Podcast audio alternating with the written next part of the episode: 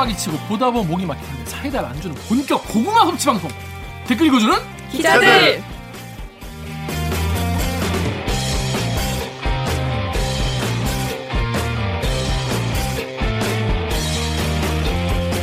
아 이게 말이 됩니까? 저비용 고퀄리티를 추구하는 산해수공업 방송입니다. KBS 기사의 누리꾼 여러분들이 댓글로 남겨주신 분노철책 응원 모두 다 부탁드립니다. 4차 언론혁명 은 과학입니다.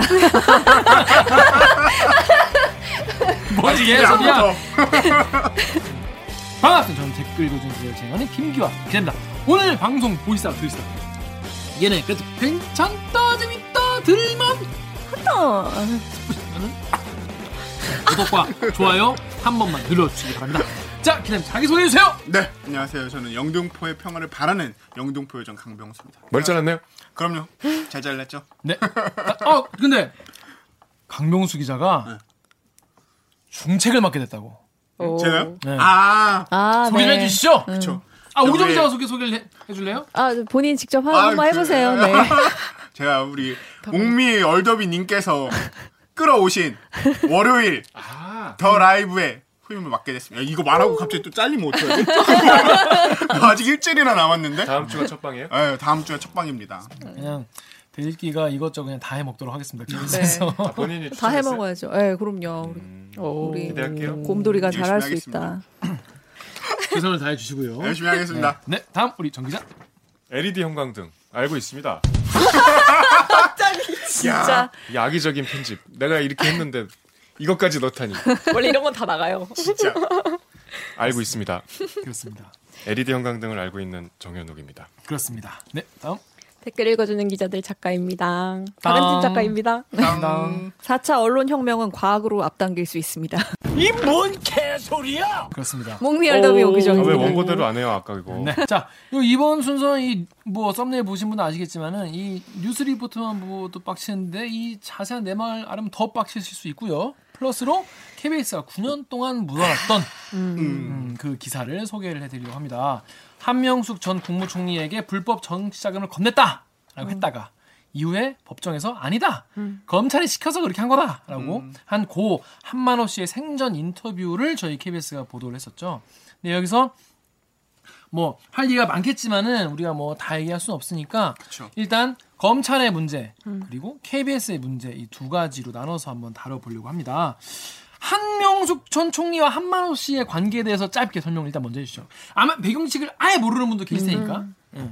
아주 짧게 할게요. 네. 아주 간략하게. 네. 한명숙 사건이 1차, 2차가 있는데 1차는 모르셔도 돼요. 네, 1차는 그 유명한 의자가 돈을 받은 네, 곽영욱. 전 대한통운 사장한테 미화 5만 달러를 받았다였는데 1심, 2심, 3심 다 무죄였어요. 음. 근데 2010년에 한명숙 전 총리가 서울시장 선거 출마하잖아요. 네. 그 직전에 출마 선언하기 직전에, 직전에. 이제 고 검찰이 기소했는데 이제 개망신을 당한 거잖아요. 음. 무죄가 다 나왔으니까 네. 새로운 혐의를 이제 흘려요 먼저. 음. 그게 뭐냐면 이 한만호라는 음. 한신건영 대표 한만호가 어, 한명숙 전 총리한테 9억 원을 줬다. 음. 불법 정치 자금으로. 어, 검찰이 2010년에 기소를 하고 그래서 1심에서 무죄가 나오는데 이제 2심, 3심 모두 유죄가 돼서 기- 어, 수감이 되죠. 네. 인- 그래서 2년 동안 한명숙 전 총리가 수감 생활을 했는데 음, 그 당시에 이제 1심 재판에서 이제 두 번째 공판에서 한만호 씨가 그러니까 한명숙 전 총리한테 돈을 줬다는 그 한만호 씨가 진술을 번복해. 음. 나는 검찰이 시키는 대로 말했다. 딱. 어, 음. 이거 뭐 다 검찰이 짠 거다. 음. 그래서 당시에 상당히 화제가 됐고 그다음에 이제 한만호 씨의 그 법정에서의 그 진술 번복 검찰 입장에서는 위증이죠. 음. 우리가 위증을 수사할 때 교사한 거죠. 음. 저렇게 딴 얘기를 하니까 그래서 2011년에 검찰이 한만호 씨를 또 위증으로 기소해요. 음, 아, 그러니까 검찰 입장에서는 어 제가 거짓말을 했다라고 해서 다시 기소하는. 검찰은. 그게 거짓말이어야지. 그쵸. 어, 그치, 그치. 그래서 결국 한만호 씨는 원래 이제 구속 다른 이거와 한명숙과 아무 상관없는 건으로 구속이 돼 있었어. 네. 네. 그 사기 혐의로 구속이 돼 있어서 통영에서 이제 어, 모든 다 혀- 대법원까지 확정 판결을 받고 수감 생활을 하고 있다가 자기도 영문도 모른 채 어느 날 갑자기 서울로 이송이 돼요. 네. 그래서 검찰로 가. 음. 내가 여기 왜 왔지? 음. 내가 다른 혐의로 또 기소가 됐나? 그래서 수사 받다가 알아요. 어, 이게 한명숙이구나. 음. 음. 그래서 이제 그 수사를 받는데 앞에 구속된 그 건으로는 출석을 해 출소를 해 2011년에 네. 근데 앞서 말씀드린 그 위증 혐의로 다시 어 2016년에 구속이 돼서 2018년에 출소를 하고 2018년에 돌아가셨어요. 두번 수감 생활 끝에 이제 후유증으로 뭐 정확하게 어, 어떻게 돌아가신지 모르겠었는데 병원에서 돌아가셨대요. 네. 그래서 이제 그 저기 이제 쟁점은 그 당시에 그 진술 번복 네. 그 상당히 큰 일이잖아요. 그쵸. 한명숙이라는 거물급 정치인이 이렇게 기소가 되는데 결정적인 역할을 했던 그 한만호란 사람이 자기의 진술이 사실은 검찰이 시키는 대로 조작된 거다라고 공판 과정에서 얘기를 했고 근데 이제 검찰은 그 1심 판결이 나기도 전에 이 사람을 위증 혐의로 기소를 했고 음. 그래서 다시 수감이 됐고 나중에 2년 뒤지만 하여튼 그런 과정을 겪었는데 이 당시에 그 위증 혐의로 검찰이 이제 기소를 하기 전에 이 양반이 그 한만호란 분이 무슨 수첩을 자꾸 보고서 공판에서 얘기를 했대요. 음. 그러니까 공판 어, 검찰에서 수사받을 때 하지 않은 얘기, 검찰에서 수사받을 때 했던 얘기를 뒤집는 얘기 이걸 할때 계속 이렇게 수첩을 봤대. 음. 저게 뭐지? 해갖고 아- 압수수색을 해서 그 음. 어, 구치소에 음. 그래서 그 비망록을 가져갔는데 음. 그 비망록이 있었다는 내용은 이때 다 나왔어요. 음, 네. 그리고 한만호가 이 지- 이제 진술을 번복하게 된 이유도 검찰로부터 협박을 받았다까지 나왔어요. 음. 더 구체적으로는 한만호가 그 원래 회사 이제 자기 운영하던 회사에 감사로 있던 사람이 남모 씨가 이제 자기가 구치소에 들어와 있는데 자기 회사를 야금야금 먹는다. 이런 두려움을 갖고 있었는데 이 사람이 검찰청에 나타나서 검찰에 협조해라. 자기한테 이렇게 협박했다라고 공판에서 또 얘기를 해요. 그러니까 이 비망록이 있다는 거, 소위 얘기하는 이 수첩이 비망록이라고 하는 그 메모장인데 내용도 상당히 많대요. 그 구치소에서 파는 노트 29권 분량이래요. 근데 거기에 나왔던 내용들, 지금 방금 얘기했던 검찰한테 협박을 받았다, 그게 남모시다 이런 내용들도 본인이 공판에서 얘기를 했기 때문에 사실 그때 다 나온 얘기긴 해요. 그렇지만 그 비망록의 구체적인 내용은 몰랐지. 검찰이 압수해서 가져갔으니까. 네. 근데 그게 최근에 공개가 됐죠. 그렇습니다. 여기까지가 이 뉴스타파와 MBC가 보도한 내용이죠. 자, 여기까지는 뭐 다 아시겠죠? 알고 계시죠, 그리고. 자, 그런데 이게 KBS가 이걸 이제 인터뷰 한만호 씨와 인터뷰를 했었던 지는 몰랐던 거죠, 사람들 그동안 몰랐는데 이번에 공개가 됐어요. 일단 그 과정은 이제 나중에 좀 이따 말씀을 드리도록 하고 일단 요 사건, 요 보도 내용 관련해서 이 댓글 우리 강병수가 좀 읽어주세요. 다음이랑 KBS. 다음에 나는 전설이다님께서 선거 개입이었지 이런 조작이 아니었다면 당선되었을 것. 그러니까 요게 그러니까 그 서울시장 선거 마- 바로 앞두고. 그때 음. 직전이죠. 직전에 갑자기 4월에 처음 혐의를 검찰이 흘려요. 6월이 선거인데 네. 그렇게 됐어요. 그러니까 이거는 뭐한게 의도적으로. 아니냐 이런 말씀이신 거죠. 자, 다음 댓글도 KBS 사이트의 무주삼방님께서 한명숙은 총리까지 지낸 사람입니다. 돈 먹었다고 깜빵 살고 지금 재심 신청 안 합니다. 왜겠어요? 무죄를 주장할 만한 자신 없기 때문입니다. 그러니 여기서 뽐뿌질 해봐야 소용없어요. 네, 그래서 이, 말, 이 말씀은 이제 뭐 이게 9억 중에서 뭐 1억 같은 경우에 3억, 그 크게 3억, 네. 3억이 있고 그 중에 1억은 이제 한 씨의 동생의 전세자금으로 그 이제 수표가 들어갔다는 게 나왔다는 거죠. 그래서 이거는 빼박이다. 그냥 100% 유죄다. 확실한 게 어, 있으니까. 확실한 게 있기 때문에 뭐 재심하자고 안 할 거다 이런 말씀인데 뭐 저희는 뭐 그거는 저희가 뭐 법 저희가 뭐 법리를 뭐 여기서 그걸 따지자는 건 아니고 이요 보도와 이 당시에 이제 검, 검찰이 한 행동에 대해서 한번 짚어보자는 거기 때문에 이번에 보도에서 이제 검찰이 그럼 우리가 이제 이렇게까지 하나 싶을 정도의 내용이 많이 나왔어요.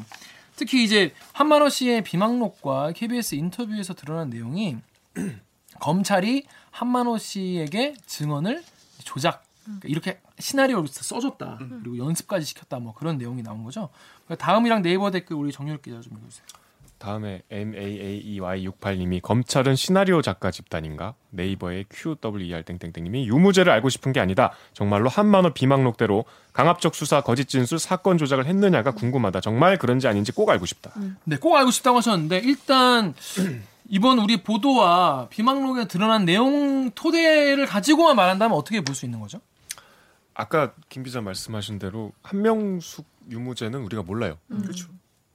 지금 이 모든 보도의 시작은 뉴스타파잖아요. 뉴스타파가 총 5부에 걸쳐서 보도를 했는데 1부, 2부는 그냥 약간 좀 앞에 배경 설명이었고 3부부터 비망록의 내용이 나와요. 뉴스타파가 입수했다고 하는. 그리고 정말 이 5부작의 핵심은 마지막 5부예요. 그 HC가 등장하는. 그러니까 3부의 비망록이 나오기 시작하기 직전에 이 비망록의 내용을 MBC에 제공을 했다고 해요. 그래서 MBC가 그 당시에 뉴스타파랑 같은 날 보도를 했고 그다음에 이제 그 HC 5편에 나오는 그 HC에 관한 내용을 우리가 그 당시 MBC처럼 받아서 오늘 보도를 했죠. 화요일에. 네. 그 HC가 누구냐면 이 구치소에 수감돼 있던 사람. 네, 같이. 같이 수감돼 있던 사람. 그러니까 이 비망록을 폄훼하고 싶은 분들은 이건 이미 2011년에 나왔던 건데 그렇죠. 이제 와서 뭐 한명숙 여건이 뭐 여러 가지 총선도 있었고 음. 분위기가 좋아지니까 이제 한명숙 복권을 위해서 이런 사건 이미 대법 판결 난 것까지 다시 뒤집으려고 한다 음. 이렇게 공격을 하는데 네. 그거와 별개로 네. 이 비망록을 단독 입수해서 본 뉴스타파의 기사에 따르면 검찰이 상당히 심각한 장난을 쳤다는 거예요. 네. 수사 행태에 문제가 네. 있었던. 그 당시에 한만호가 이제 진술을 뒤집은 건 검찰 입장에서 큰 일이잖아요. 그렇죠. 그렇죠. 공판에서 갑자기 딴소리 하니까 어이씨 이거 다 검찰이 시킨 거다. 그래서 이제 검찰은 어떻게든 그 한만호의 진술을 뒤집어야 되잖아. 그때부터 이제 한만호랑 같이 수감돼 있던 주- 이제 죄수들이 증인으로 나와요. 그래서 한 사람, 두 사람, 두 사람이 나와요. 전부 다 자기는 그 한만호가 그러니까 검찰이 기소한 내용, 9억을 한명숙에 줬다는 내용을 구치소에서 들었다. 음. 그런 내용이에요. 요약을 하면 두 사람은. 네. 그리고 이제 검찰이 회유한 마지막 그 세 번째 인물이 있는데 그 세 번째 인물은 끝내 법정에 나타나지 않아요. 네. 그래서 이제 뉴스타파 그세 번째 인물인 H 씨를 만나서 인터뷰를 했고 네. 그 내용의 일부를 우리가 오늘 보도를 했어요. 네. 그 사람의 내용이 상당히 충격적이었죠. 음, 음. 검찰에서 9억 원의 자금을 세 번을 같이 조성을 했습니다. 라고만 진술을 했고 그 후로부터 만들어진 스토리는 검찰과 저희가 만들어진 시나리오예요.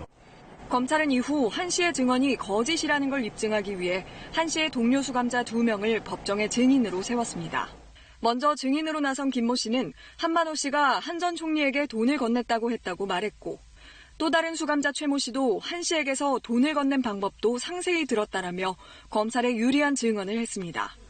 그런데 이들의 증언이 검찰에 의해 조작된 것이란 주장이 한 씨의 또 다른 동료 수감자의 입을 통해 나왔습니다. 한만호가 법정에서 이 양심선을 한 부분이 있잖아요. 그 부분이 사실이고 김나 가 법정에서 한 내용들이 있잖아요. 진술한 부분이. 그건 다 거짓이죠. H씨는 당초 자신을 포함한 수감자 3명이 검찰의 주도로 거짓 증언을 연습했다고 주장했습니다. PC를 보여주면서 그걸 받아쓰기라고 하더라고요. 그래서 베껴쓰기 그대로 했어요. 진술 기록이든 영상 녹화든 증인신문 내용이든 이미 사전에 다 말을 맞추고 연습한 내용들이었어요. 실제 H씨의 서울중앙지검 출정조사 기록을 보면 본인 사건과는 무관한 한만호 사건 담당 검사실에서 20차례 넘게 조사받은 사실이 확인됩니다. 증인으로 나간 최 씨 등과 함께 조사받은 날도 13일이나 됩니다. 얘네들 증인 나가기 전에 1048호, 1050호예요. 특수 2부. 거기 영상 녹화실에서 우리 3대가 입을 같이 맞췄으니까 다 보고 듣고 했죠. 그러니까 그 사람의 핵, 핵심은 불러다가 연습을 시켰다는 거예요. 이렇게 진술을? 이렇게 진술을 해라. 그렇죠. 검찰이.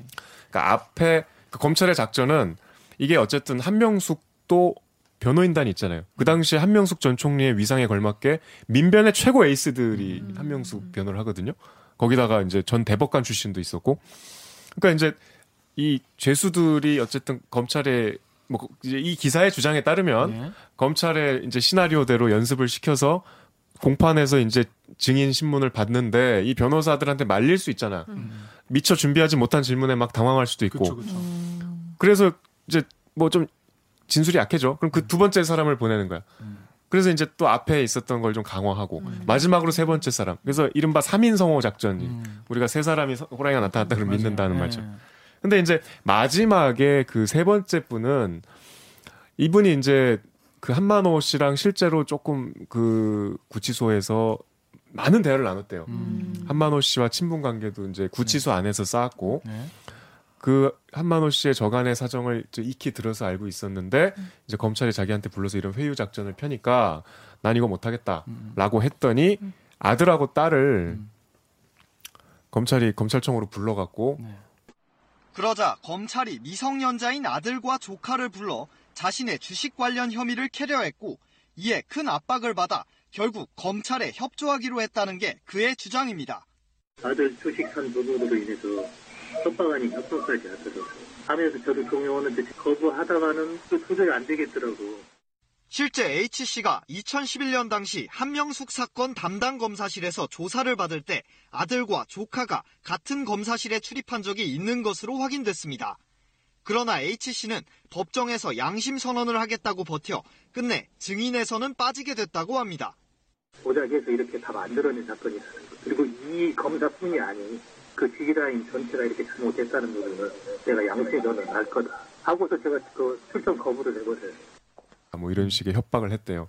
그래서 어쩔 수 없이 협조를 했는데 협조를 하기 직 이제 협조를 다 하고 협조를 하면서 이제 검찰이 시키는 대로 다 외우고 연습도 하고 이렇게 진술하겠습니다 해서 말을 다 맞춘 다음에 이제 공판에서 진술을 해야 되는 그 전날 어 자기가 다른 그 재소자한테 나 이거 가서 다 불 거다. 네, 재판정 가서 검찰이 그동안 나한테 이렇게 이렇게 시켰다고 불 거다. 그래서 결국 검찰이 이 사람을 증인으로 채택하지 않아서 그 얘기를 못 했어요. 그렇습니다. 네. 그 이분의 증언만 이분 인터뷰 내용만 보, 만 보면은 음, 정말 놀라운 이야기죠. 그 이래도 되나 아, 이게 실제로 만한. 이게 이게 예, 실제로 이게. 그러니까 한명숙을 보내려고 음, 음. 이렇게 이렇게 하자라고 한만호한테 다 말을 맞춰 놨었는데 이게 어그러지니까 이제 세 명의 재소자를 동원해서 이 재소자들은 다 검찰하고 뭔가 딜을 할 수 있는 사람들이잖아요. 내 혐의를 좀 깎아주거나, 음, 음. 아, 그러니까 구형량을 깎아주거나, 뭐, 뭐 여러 가지 편의를 봐준다거나. 그렇죠. 그러니까 이 앞에 그 진술을 했던, 그러니까 이 뉴스타파 기사를 한번 보셔야 되는데 음. 이걸 자, 자세히 이해하시려면 하여튼 전혀 그 구속된 혐의와 상관없는 특수부에 가서 음. 계속 왔다 갔다 불려가면서 조사를 받았다는 거예요. 특수부가 이제 한명수 총리 네, 수사한 네. 되잖아요. 그래서 요즘에 뭐 공수처 얘기를 하면서 이거를 좀 짚어봐야 되는 거 아니냐 이런 얘기도 있습니다. 다음 댓글 우리 작가님 좀 읽어주세요. 다음에 덕인님께서요 공수처 공수처 1호 수사 대상 느낌. 네, 이게 이제 공수처가 여- 된다면은 그 당시에 보- 어, 검찰이 어떤 어, 회유 협박을 통해서 이 재판을 좌지우지하려고 했는지, 막 이분들 만약 사실이라면 이런 걸 알아봐야겠죠. 자, 그 다음 댓글 읽으세요.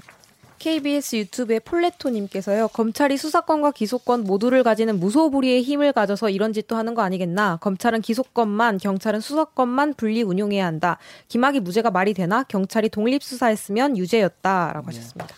그런데 이 보도가 나가고 이제 MBC도 보도를 하고 그러다가 갑자기 뜬금없이 KBS에서 진짜 뜬금없었지. 뜬금없이 한만호 씨 생전 인터뷰가 나와가지고 많은 분들이 당황했어요. 음, 그런데 사실 욕을 많이 먹었습니다. 음, 어떤 먹을만 먹을 만 하죠 어떤 욕을 먹었나? 우리 작가님이 한번 읽어주시죠. 아, 방금 작가님이 읽었나? 네, 그 전거를? 제가. 아, 그럼 오기정 기자. 또. 님 저는 기계적 준비의 화신으로서 강박증 어, 강박을 근데 이거는 어디에 달린 건지 안 나와 있네요. 음, 아무튼 닉네님이 이제야 공개한 이유는 간단합니다. 시사타파 등 탐사 언론들이 주변 탐문하며 조사를 활발히 하고 있습니다. 언젠가는 KBS가 취재한 내용이 있다는 게 알려질 상황인 거죠. 미리 공개해서 매를 덜 맞겠다는 비열한 짓거리입니다. 음, 이렇게 어, 의심하시는 것도 충분히 뭐 그럴 수 있을 것 같아요. 어, 이게 시기가 이제 딱 그러니까. 예. 근데 이제 당시에 이제 뭐 부장 팀장 뭐 데스크 상황을 보면 또 아 그때는 뭐 못 나갈 수 있겠다 이런 댓- 이런 댓글도 있어요. 유리앱의 20170509님이 놀랍게도 이 시기에 KBS 9시 뉴스 앵커가 민규. 아 매주 나오냐? 우리 이제 이번 주로 이제 끝이야. 이제. 마지막 속자가 약속 진짜. 야, 약속. 진짜 진짜 최종. 어. 그때는 그러면 왜 보도가 못 나갔고 이 보도가 어떻게 해서 나오게 됐는지 요 과정을 좀 궁금해하시는 분들이 계시더라고요. 이게 실제로 뭐 KBS가 이거를 막막 영화 영화에 나오듯이 이걸 쥐고 있다가 어? 아 이거 지금 하면 딱 좋겠군 이러고 막 한 건지 어떻게 된 건지 요 과정에 대해서 정렬 기자가 좀 읽어 오셨다고요? 읽어 오셨다니 취재해 오셨다고요. 사회 취재. 핵심이죠. 앞에 건 다 사실 타사에서 보도한 네, 네, 거니까. 우리로서는 좀 굴욕적인 얘기인데 아 근데 우리 다 같이 봤잖아요. 아 너무 좀 괴롭더라고요. 이런 보도를 했는데 어 왜 그때는 안 하고 지금은 하냐? 정치적인 의도가 있는 게 아니냐? 지금 조금 전에 읽은 댓글처럼 뭐 그럴 수밖에 없죠. 네. 뭐 그런 오해를 받을 수 있는 상황이. 그래서 이제 저도 개인적으로 KBS 기자로서 궁금해서 좀 이제 상황을 알아봤는데, 그러니까 다시 이제 시간을 거슬러 올라가서 2011년에 한만호 씨 인터뷰한 그 기자, 네. 그 기자가 당시에 이제 뭐 어떻게 어떻게 해서 인터뷰를 했대요. 그래서 그 당일에 우리 보도 정보 시스템에 검색을 해보면 그 인터뷰를 하는 그 아이템이 취재 계획이 올라와 있어요. 발제를 발제를 한 거예요. 그렇지. 예, 그러니까. 사회부에서 어, 보도를. 하려고. 법조팀에서 당시 법조팀에서 이거 오늘 9시에 내주십시오 올렸어. 그리고 당일에 취- 인터뷰를 갔대요. 오후 늦게. 근데 이제 음 우리가 2017년 파업 전후의 KBS는 사실 다른 KBS잖아요. 그 당시에 수뇌부와 지금 수뇌부는 완전히 반대편에 있는 분들이고 그 당시에 싸웠던 사람들이 지금의 수뇌부고 물론 지금도 이제 뭐 여러 가지 만족스럽지 못한 상황이 있긴 하지만 그 당시에 이제 수뇌부는 이런 보도를 내기 싫었겠죠. 그건 우리의 추정입니다. 네. 그분들한테 물어보진 않았어요. 네. 근데 이제 아까 말씀드렸듯이 한만호의 비망록, 한만호의 진술 번복 이거는 당시에 이미 알려진 얘기였어요. 왜냐하면 공판에서 자기 입으로 얘기했기 때문에 그렇죠. 법정에서 그. 공판은 세계의 공판이었기 때문에 수많은 기자들이 가서 취재를 했고 기사화 됐어요. 그리고 아까 말씀드린 그 죄수들의 그 한만호에 대한 공격 그것도 다 기사화 됐어요. 그러니까 한만호의 진술 번복에 신빙성이 없다 이런 보도까지 있었어요. 그러니까 새로운 게 아니라는 판단을 할 만한 상황이었어요. 그 그래서 당시의 상황을 그렇지. 살펴보면 그러니까 그 취재 기자가 정말 어렵게 섭외해서 오후 늦게 인터뷰를 해, 해 왔대요. 근데 이제 그날 큐시 때 안 잡힌 거야. 그리고 이제 9년의 세월이 흘러서 최근에 하- 뉴스타파 보도- 어? 이 사람인데 뉴스타파에 이렇게 한만호의 얼굴이 공개가 안 됐기 때문에 이렇게 이렇게 이런 식으로 그쵸. 생전 모습을 사파. 몽타주처럼 이렇게 이러 보고 어 나 만났는데? 그래서 이제 5월 15일에 그 이분은 지금 법조팀 소속이 아니기 때문에 법조팀에 가서 이제 그 테이프의 존재를 알리고 법조팀에서도 이제 이 당시에 여러 가지 검토. 한만호란 사람의 육성이 한 번도 공개된 적이 없기 때문에 이미 다 나온 얘기라 하더라도 네. 충분히 보도 가치가 있다고 판단을 했고 그다음에 이제 사회부에서도 그렇게 판단을 했고 음. 보도국장 보, 일단 뭐 이렇게 본부장 이렇게 여러 소위 얘기하는 보도국의 수뇌부들이 네. 판단에 동의를 했으나 네. 가장 우려가 되는 지점은 역시 아기 댓글에 나왔던 왜 2011년에 안 했냐라는 음. 설명이 그렇죠. 근데 지금 우리가 제가 얘기했지만 이해돼요? 이해 안 돼요. 이- 이해가 안 되잖아요. 네. 우리는 이해할 수 있지 내부의 논리론 음, 음, 그때는 그랬을 수도 있지. 근데 또 공교롭게 당시에 이제 그 취재 지시를 했을 법한 자리에 있던 분들은 지금 다시 물어보면 기억이 안 난대요. 뭐 전혀 기억이 없다 그런데요. 그러니까 뭐 왜 이게 그렇게 무리를 해서 들이밀지 않았냐는 지금 불가능해 복귀가 당사자들이 모르기 때문에 뭐 실제로 모르는지는 뭐, 뭐 머리를 열어보지 않으면 모르니까 우리가 알 수 없죠. 핵심은 전 그거라고 생각해요. 그 앵커 멘트 중에 KBS 통합 뉴스룸은 지금의 보도국은 당시에 이 인터뷰를 보도했어야 한다고 판단합니다. 이게 이유였어요. 그러니까 정리를 하면 당시에 취재를 했고 그 당시에 취재를 한 거 했지만 그 당시에 어떤 KBS의 상황 때문에 보도가 되지 못했고 당시에 취재를 했던 기자가 그걸 기억을 해냈고 그래서 이 시기에 이게 꼭 나가야 된다고 뒤늦게 판단을 해서 지금의 KBS 수뇌부가 어 이거 역시 보도 가치가 있다고 같은 판단을 해서 보도가 된 거예요. 그리고 앵커 멘트로 당시에 보도가 안 된 내용을 설명을 한 거죠. 하지만 뭐 석연치 않다고 생각하실 수도 있다고 생각해요. 그렇습니다. 이게 그래서 이번 보도 내용과 관련해서 가장 많이 보이는 댓글은 그러니까 물론 뭐 검찰을 비판하는 내용이 제일 많았죠. 근데 그거와 이제 별개로 KBS에 대한 댓글은 이런 게 많았어요. 어, 루리, 루리앱의 밝은 쿠님이 개백스 9시 뉴스에 고 한만호 씨 인터뷰를 이, 이제 와서 미처 몰랐다는 듯이 슬그머니 몇 분 내보, 보내고 말아버리네. 하, 기가 찬다라고 하셨고. 어, 덕후의 익명님은 나 아까 방송 보는 뒤 겁니 비장하게 말하더만. 그, 그, 그, 쫄아서 그때 숨긴 걸 이제야 밝히는 주제에 되게 언론인의 사명을 다하는 척 쩔더라라고 하셨고. 어, 트위터의 빈무덤님이 KBS가 9년간 감췄던 한명숙 전 총리 관련 한만호 씨 육성 녹음 인터뷰 공개한 건 그나마 다행이다. 그러나 이에 앞서서 그동안 보도할 수 없었던 것에 대한 해명과 함께 사과가 있어야 된다. 물론 뭐 공영방송으로서 당시 뭐 정권 눈치를 당시 이명박 정부였죠. 어, 살펴야 했던 사정은 이해하지만 그게 전, 절대 면제부가 되는 건 아니다 이런 말씀이었어요. 어떻게 이런 지적들에 대해서 좀 어떻게 보시나요? 뭐 받아들일 수밖에 없는 지적이죠. 이제 이제 다만 어 지금 연욱 선배가 말한 내, 사정 하고 그 뒷 배경을 듣는다면 조금 더 이해의 폭은 넓어질 수 있겠지만 뭐 지적하는 부분 자체에 대해서 뭐 부정하기는 어렵지 않을까. 제가 만약 저도 2011년 뭐 때문에 KBS 뉴스 욕하고 있을 때거든요. 그죠? 아 들을 줄 모르고 들을 줄 모르고. 아 들을 줄 모르고 그, 들을 줄 욕했어요? 알았나? 왜 어? 욕했어요? 뭐, 정권의 개를 뭐, 아, 개 이런 건 아니고 그냥 열심히 들 산다. 나팔수. 열심히. 아, 뉴스 보면서 아, 참 이게 참 웃을 일이 아니고 음. 진짜 맞아요.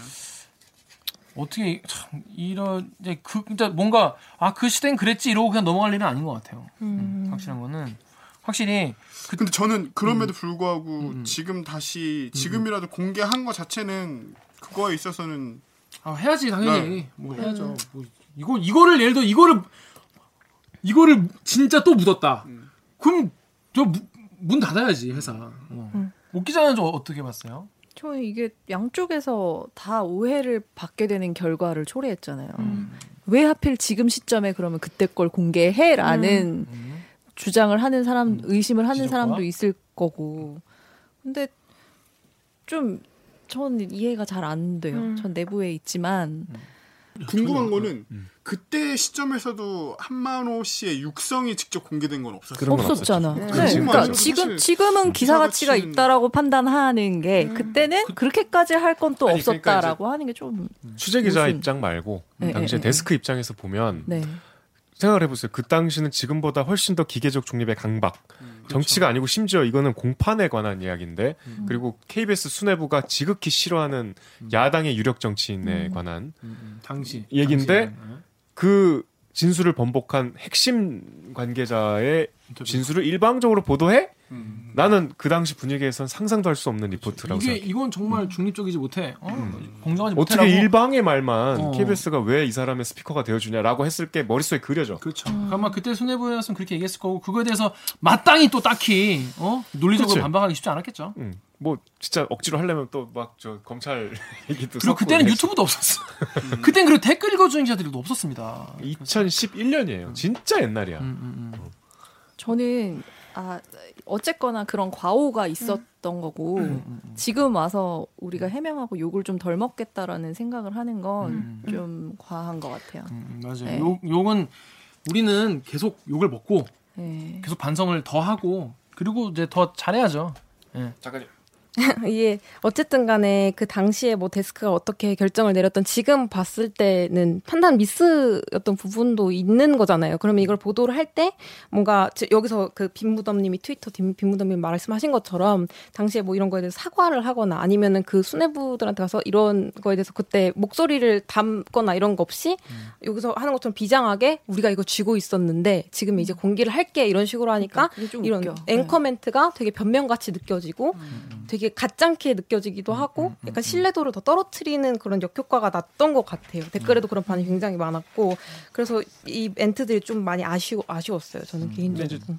쥐고 있다는 말은 당연히 안 했고 이제 멘트에서도 확인하는 과정에서 우리도 알게 됐다라고 쓰긴 했어요. 근데 이제 조금 더 이 사안에 대해서 이런 분들이 조금 더 납득할 수 있게 아까 옥 기자 말대로 이거는 양쪽에서 오해를 받기 십상이거든. 심지어 이게 보도가 나간 21일은 그 여권에서 한명숙 제조사 얘기를 처음 한 날이에요. 맞아요. 그 날에 맞아서 딱 이게 나갔으니까 마치 이또 보도를 반대편에서 불편하게 보는 분들은 한명숙 무죄 프레임에 KBS가 편승해서 이런 걸 뒤늦게 한다라고 보실 수도 있어요. 거꾸로. 근데 이 인터뷰를 한 한만호 씨 입장에서 보자면 한명숙 씨, 저전 총리가 아니라 한만호 씨 입장에서 보자면 본인이 이제 검찰이 계속해서 이렇게 얘기를 하라고 하고 있고 뭐 여러 가지 이런 일들이 일어나고 있는 상황에서 어쨌든 언론을 믿고 인터뷰를 했을 거 아니에요. 이런 이런 걸 좀 밝혀달라고.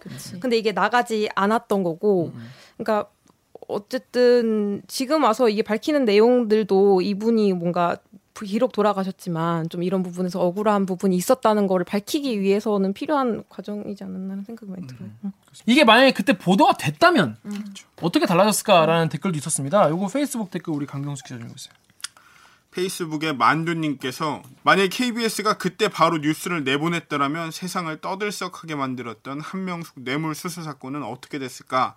아마 법정에서 진술을 번복했던 한만호 씨가 재수감되고 죄책감에 시달리다 고인이 되는 일은 없었을지 모른다. 그리고 억울한 누명을 벗은 한명숙 전 총리는 유력한 대권 주자로 떠오르게 됐을지도 모른다.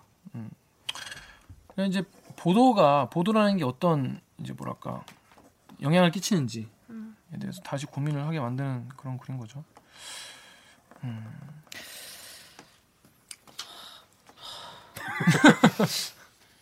아, 그러니까 이 육성 인터뷰가 주는 힘이 상당하잖아요. 그렇죠. 그냥 법정에서 뭐 한 씨는 뭐 이렇게 진술했습니다라고 기자 멘트로 나가는 것보다 똑같은 멘트여도 어떻게 그렇게 보면, 네. 나가게 되면 어 검찰이 지금 조사를 검찰 수사의 방향이 아닐 가능성도 언론에서 제기를 할, 하는 계기가 되는 거잖아요. 음, 달라졌을 것 같아요.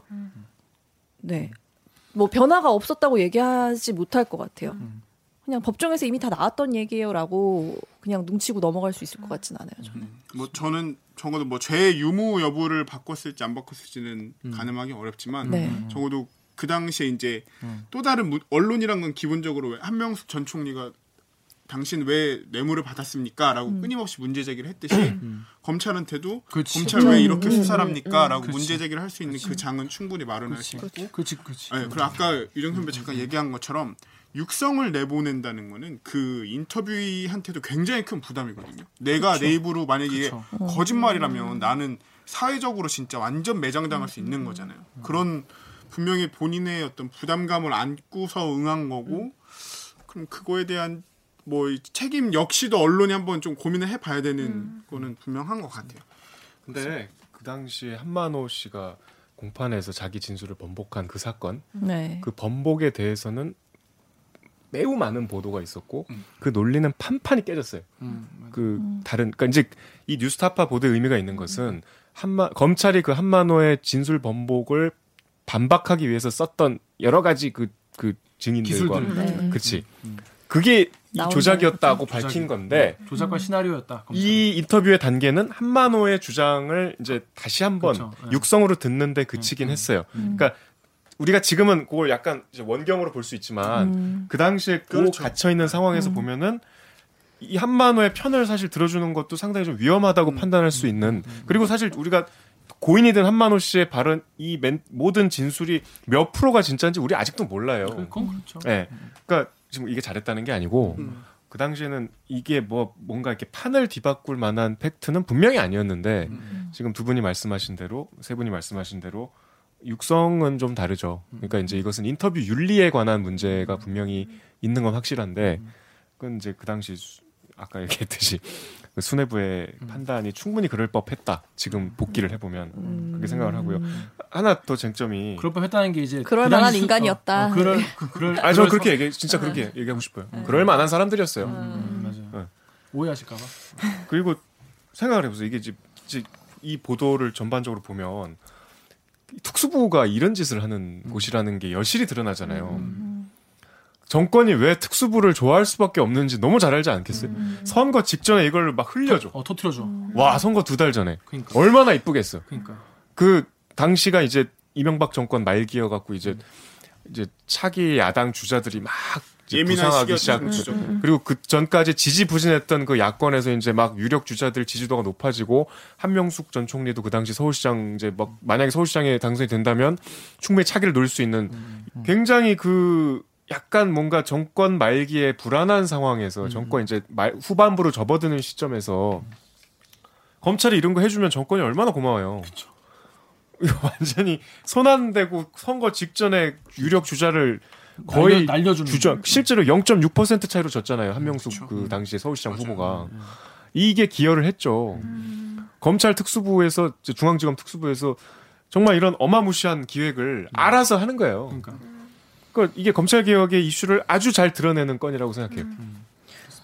이게 지금 육성 인터뷰가 지금 공개된 것뿐만이 아니라 사실 지금 뉴스타파가 판 내용들이 그때 당시에도 사실 이렇게 취재를 해볼 수 있었던 내용이었을 거잖아요. 사실 지금 와서 더 돌아 돌아서 취재가 되긴 했지만 그러니까 그런 부분도 많이 사람들이 아쉬워하는 것 같더라고요. 그러니까 이런 것들이 그러니까 한만호 씨 출소할 때 기자 한 명밖에 안 갔다고 그때 뉴스타파 보도에도 나오지만 그러니까 당시에 그게 거기 이 사람에 대해서 관심이 없었고 그러니까 그런 일들이 일어나고 있음에도 불구하고 언론이 관심을 갖지 않았기 때문에 지금에서야 이런 것들이 공개가 되고 있는 거에 더 화를 많이 내시는 것. 같아요. 음.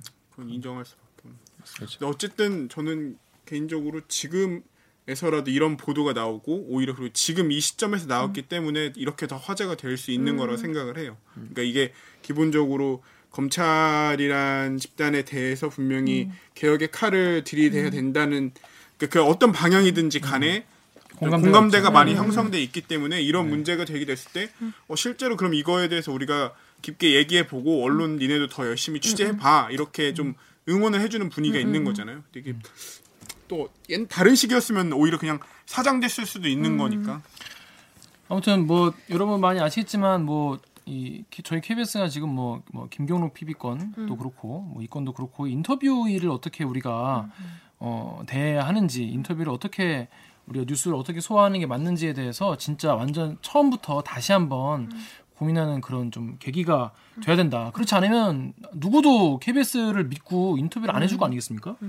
누가 이렇게 내가 인터뷰를 해- 했는데 9년 있다가 틀어주는 회사를 누가 누가 인터뷰를 하냐 그 회사에 그렇게 됐네 진짜. 예, 예, 예. 사과도 안 하고 그냥. 확인 안 하고 그건 너무한 거 아니겠죠? 그래서 나 죽은 다음에. 그러니까 그건 너무 너무하다 정말 내가 하고 싶은 얘기는 안 하고 보도 안 해주고 그런 거는 정말 우리 KBS가 정말 그 동안의 어떤 어 해온 거를 좀 다시 제로에서부터 다시 좀 고민해봐야 되지 않을 그런 계기로 돼야 되지 않을까.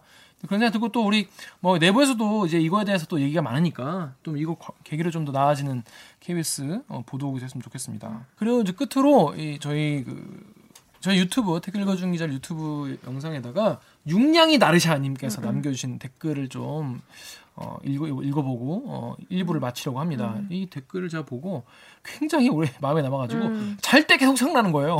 진짜 자려 누웠는데 이아 댓글이 그 생각나서. 정도였어요? 네. 제가, 궁금하네. 제가 읽어볼게요. 델기 유튜브의 육냥이 나르샤님이 요즘 댓글 읽어주는 기자를 내용이 1. KBS 이렇게 좋은 뉴스 있었는데 묻혔어요. 2. KBS에 이렇게 좋은 뉴스 쓰는 기자님 모셔왔어요. 3. 타사는 요즘 이런 잘못하고 있구만.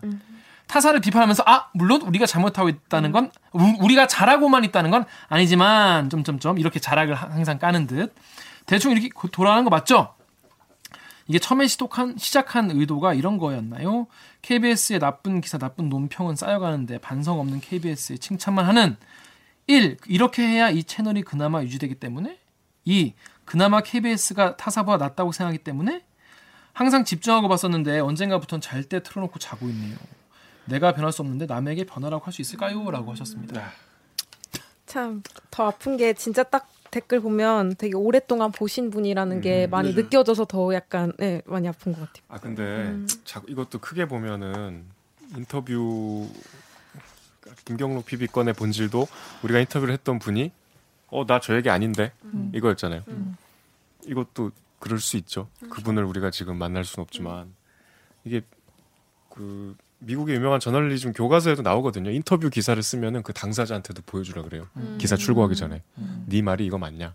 그만큼 인터뷰이에 대한 신뢰, 그다음에 그 여러 가지 우리가 인터뷰할 사람 섭외할 때 얼마나 온갖 감언 이설로 그러니까. 꼬시잖아. 그러니까 이 한 한 씨 인터뷰 섭외할 때는 또 그쵸. 어떻게 얘기를 했 9년 뒤에 나갈 겁니다라고 얘기하진 않았을 거 음. 아니에요. 근데 그 인터뷰를 우리가 어쨌든 취사 선택하는 건 뭐 기술적으로 불가피하잖아요. 그 사람 말을 다 실어줄 수는 없지만 적어도 인터뷰를 했던 사람이 야 저 인터뷰 틀렸다. 난 저 말이 아니야.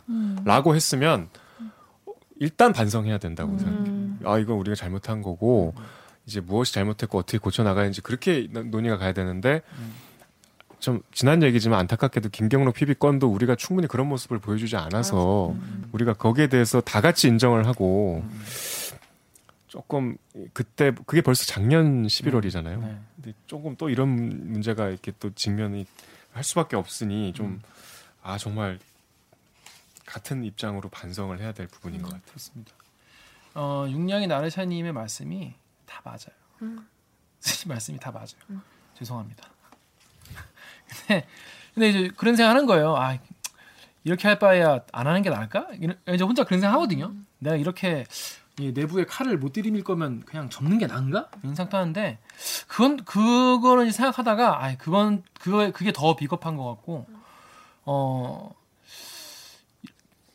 정말 이런 사- 상황에서도 꾸준히 이거를 해 나가면서 조금씩 조금씩 잽이라도 날리고 이런 댓글이라도 소개를 하는 식으로라도 어 KBS 내부에 좀 이런 시그널을 주고 같이 좀 생각해 볼 만한 부분을 던지는 것도 하나의 역할이지 않을까 이런 생각도 들고 또 우리 채널이 또 뭐 5년 10년 뒤면 또 어떻게 될지 모르지 않습니까? 그래서 그때 돼서 뭐 어떻게 될지 모르니까 계속 좀 할 수 있는 한도에서 우리 채널이 사라지지 않는 한도 내에서 또 KBS 기자들이 또 너무 부담 갖지 않고 나올 수 있는 수준에서 그리고 제가 스스로 정말 양심에 정말 가책을 느끼지 않는 수준에서 그 하지만 그 안에서는 최선을 다해서 어, 용기를 내서 만들어 보도록 하겠습니다.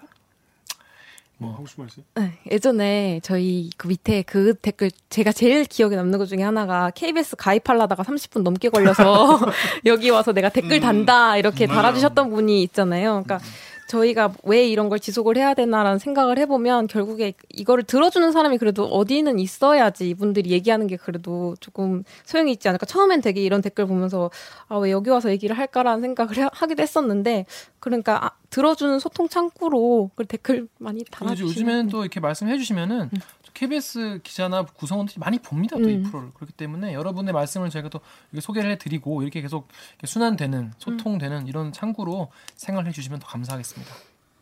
더 내부에서 많이 봐야 사실 음, 자정작용에 기여를 할 텐데 그렇죠, 이게 왜냐하면 외부에서 화제가 돼야 또 보거든요. 그렇죠, 그런 면도 있죠. 그렇죠. 이 선순환이 돼야 되는데 그러니까 여러분의 구독과 좋아요. 많은 시청. 야, 이, 이 타이밍에 이거-. 야, 이건 진짜. 아니야. 이건 아니야. 네, 아무튼 무슨 말씀인지 제가 이런 취지의 댓글을 많이 봐서 너무 마음에 많이 남고 정말 정말 내가 진짜 어? 변했나? 내가 진짜 쓰- 그런가? 막 되게 마음 마음 너무 무거웠어요. 아무튼 그게 참 마음에 쏙 들진 않으시겠지만 저희도 어, 서스테이너블 대들기 어, 지속 가능한 대들기와 어, 의미를 동시에 찾아갈 수 있도록 더 노력하겠습니다. 노력 맨날 노력만 하, 하- 하겠다는 말만 하냐 이런 댓글도 봤어요. 네, 그것도 압니다. 근데 뭐 어떻게 하겠어요? 그러면 제가 때려칠래요 이렇게 할 수 없잖아요. 때려칠래 이럴 수 없잖아요. 네. 때려칠 수 없어. 계속 하긴 해야 돼. 그래야 조금이라도 나아지겠죠. 아무튼 같이 바꿔간다는 마음으로 네, 같이 노력해 주시면 감사하겠습니다. 있습니다. 아무튼 뭐 앞으로 여러, 여러분의 댓글 저희가 다 보고 있으니까 어, 얼마든지 언제든지 저희 기사에 대해서 어, 댓글 남겨주시길 바라겠습니다. 자 그러면 저희는 로고 듣고 어, 2부 뉴스 목미로 돌아오겠습니다. 로고 주세요. 아, 우리가 막 얘기했다고 해서 저기를 할 사람이면은 그 그럴 사람이면은 따로 필요가 없지.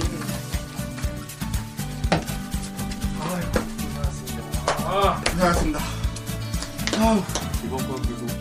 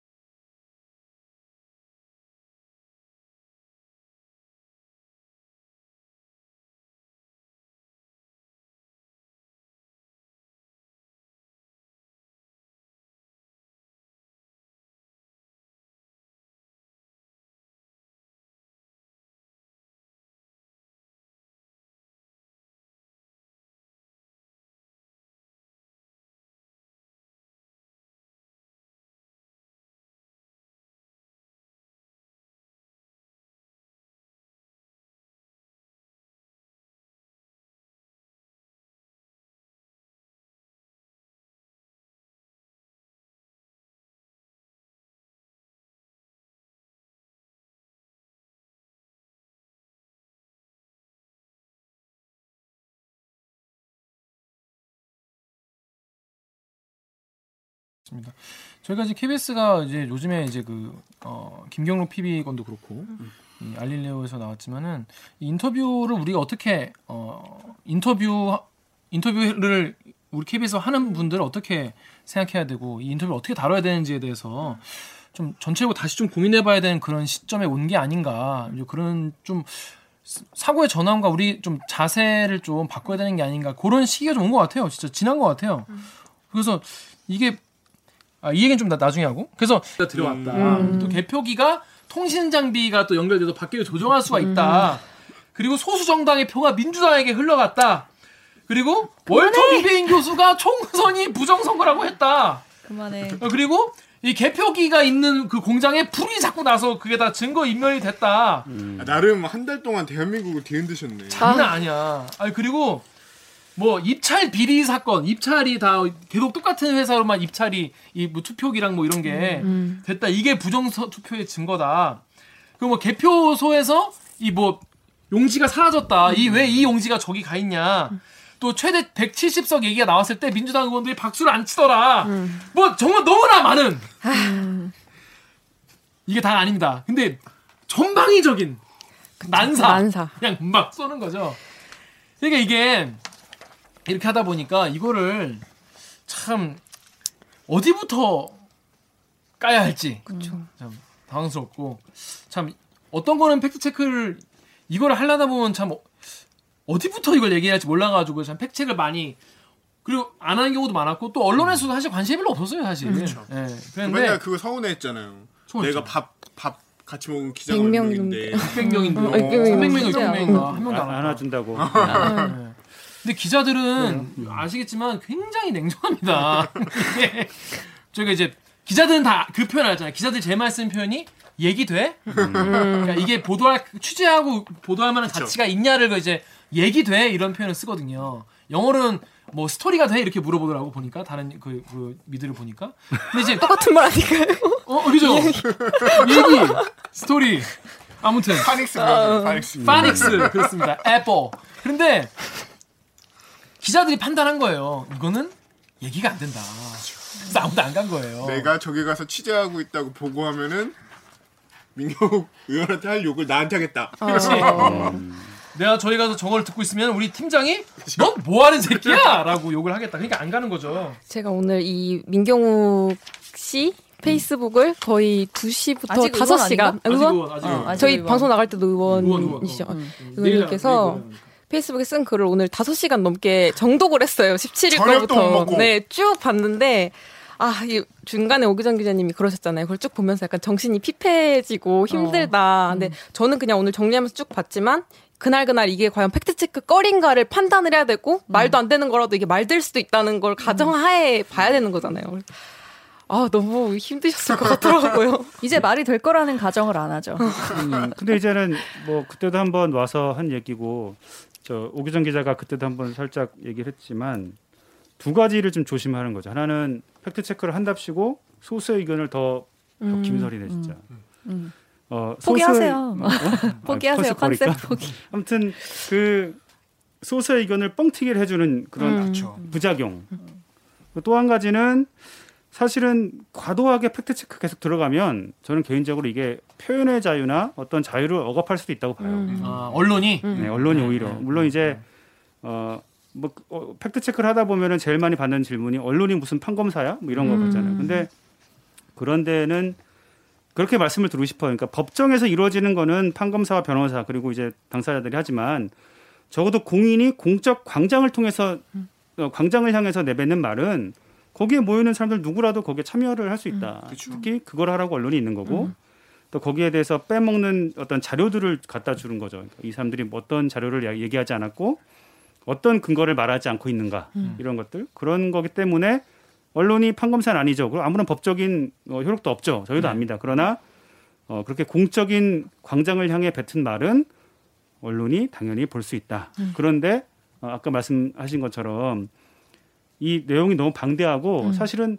아, 이 음모론 여전히 뭐 지구가 편편하다고 믿는 사람들처럼 그런 거라서 어, 저희도 사실은 좀 이렇게 아, 그냥 뭐 이거는 그냥 정리가 되겠지라고 했는데 계속 나오니까. 예. 그러니까 이제 궁금한 게 굉장히 다양한 그러니까 뭐 63%뭐 퍼센트부터 최근에는 follow the party, 음. follow the party까지 정말 너무나 많은 이야기가 나오고 있기 때문에 이거를 하나 하나를 팩체크 하는 것 자체가 여기 끌려가는 것 같거든요. 여기 이용당하는 거잖아요. 그러면 어떤 거는 팩체크를 하고 음. 어떤 건 팩체크를 하지 않는지부터 일단 그 기준을 좀 알려줬으면 감사하겠습니다. 이게 오규정 기자도 그때 같이 했잖아요, 그죠? 네. 음. 음모론을 제기하기는 쉬워요. 그러니까 맞아요. 논리가 정연하지 않더라도 던지면 그만이거든요. 근데 팩트 체크를 할 때는 그 논리가 있어야 돼. 근거가 있어야 되잖아요. 근데 논리 없이 얘기한 거에 어떤 근거를 반박을 한다? 그게 말이 애초에 안 되는 그렇죠. 상황인 거예요. 네. 내가 김기아가 신이라고 하는 내가 신이라고 주장하는데 네. 신이 아닌 걸 입증하거나 신이라는 걸 입증해야 되는 상황. 어, 그러니까 나는 이렇게 주장을 네. 하는데 네. 맞아요. 입증을 뭐 하- 어려운 거죠, 사실은. 그냥 그런 뭐 예. 편의주의적인 발언을 하자면 음. 할수 있는 것만 하고요. 어. 팩트 체크를. 네, 맞아요. 네, 팩트 체크를 할 수 있는 것만 하고 뭔가 근거가 좀 저희도 갖고 있어서 어, 어떤 결론을 내릴 수 있는 걸 원래 원칙적으로 해요. 그러니까 근데 이제 쉽게 말하면 어, 선거 이 국면을 쭉 저희가 보면서 가장 그 제 나름대로 와닿던 댓글은 야 사람들이 선관위를 못 믿는데 왜 자꾸 선관위 얘기로 근거를 삼아 이- 이런 얘기였어요. 어. 그러니까 선관위를 못 믿는데 왜 자꾸 어, 근데 선관위에는 이래요. 선관위가 이렇게 말해요. 그렇게 얘기하는 거예요. 그때 오규정 기자가 그, 그 관- 관련된 그 보도를 했을 때도 제가 그렇게 말한 기억이 나요. 이 똑같은 얘기를 하면서 선관위의 의견 말고 선관위의 어떻든 공식적인 기록이나 음. 또 다른 걸로 증명 가능하면 이건 하자. 음. 보여줄 게 있으면 하자. 그런데 선관위의 입장을 들어서 얘네는 안 그랬어요라고 얘기한다는 거는 음. 그건 아닌 것 같다. 그렇게 얘기를 했고 그러니까 실제로 물리적으로 검증할 수 있는 거를 위주로 하자는 거였죠. 그렇죠. 왜냐하면 이 검증이라는 거는 이제 기본적으로 저희가 이렇게 자료를 쭉 추론하잖아요. 뭐 이걸 보고 이걸 보고 이걸 보고 이걸 봤다. 그러면 다른 사람들도 그런 걸 보고 보고 볼 수 있어야 되고 그렇게 쭉 왔을 때 아, 적어도 이런 음, 이런. 결론이 음, 오는구나라는 걸 동의할 수 있어야 검증인 거잖아요. 근데 우리 갑자기 알, 우리가 우리만이 알고 있는 뭐 뭐가 있어요. 그러면서 익명으로 처리하고 음. 우리가 뭐 알아봤는데 공개하지 않고서 그렇게 한 블랙박스를 만들어 놓는다는 건 그건 또 검증이 아닌 거죠. 그러니까 그렇게 근거를 제시할 수 있는 것 그리고 그런 추론 과정을 투명하게 밝혀서 독자들이든 시청자들이든 그걸 따라왔을 때 적어도 아 얘네가 이렇게 왔구나라는 건 이해할 수 있는 것 그런 것들이 이제 검증이라고 하시는 거예요. 그렇습니다. 일단 그래서 우리 오규정 기자가 일단 처음 그러니까 처음으로 이 부정선거 관련한 팩트 체크를 한 게 이제 오규정 기자의 기사인데 사실 그날 이제 그 전- 아닌데 아닌데 아니, 아니? 63대 그거 했는데 뭐 뭐?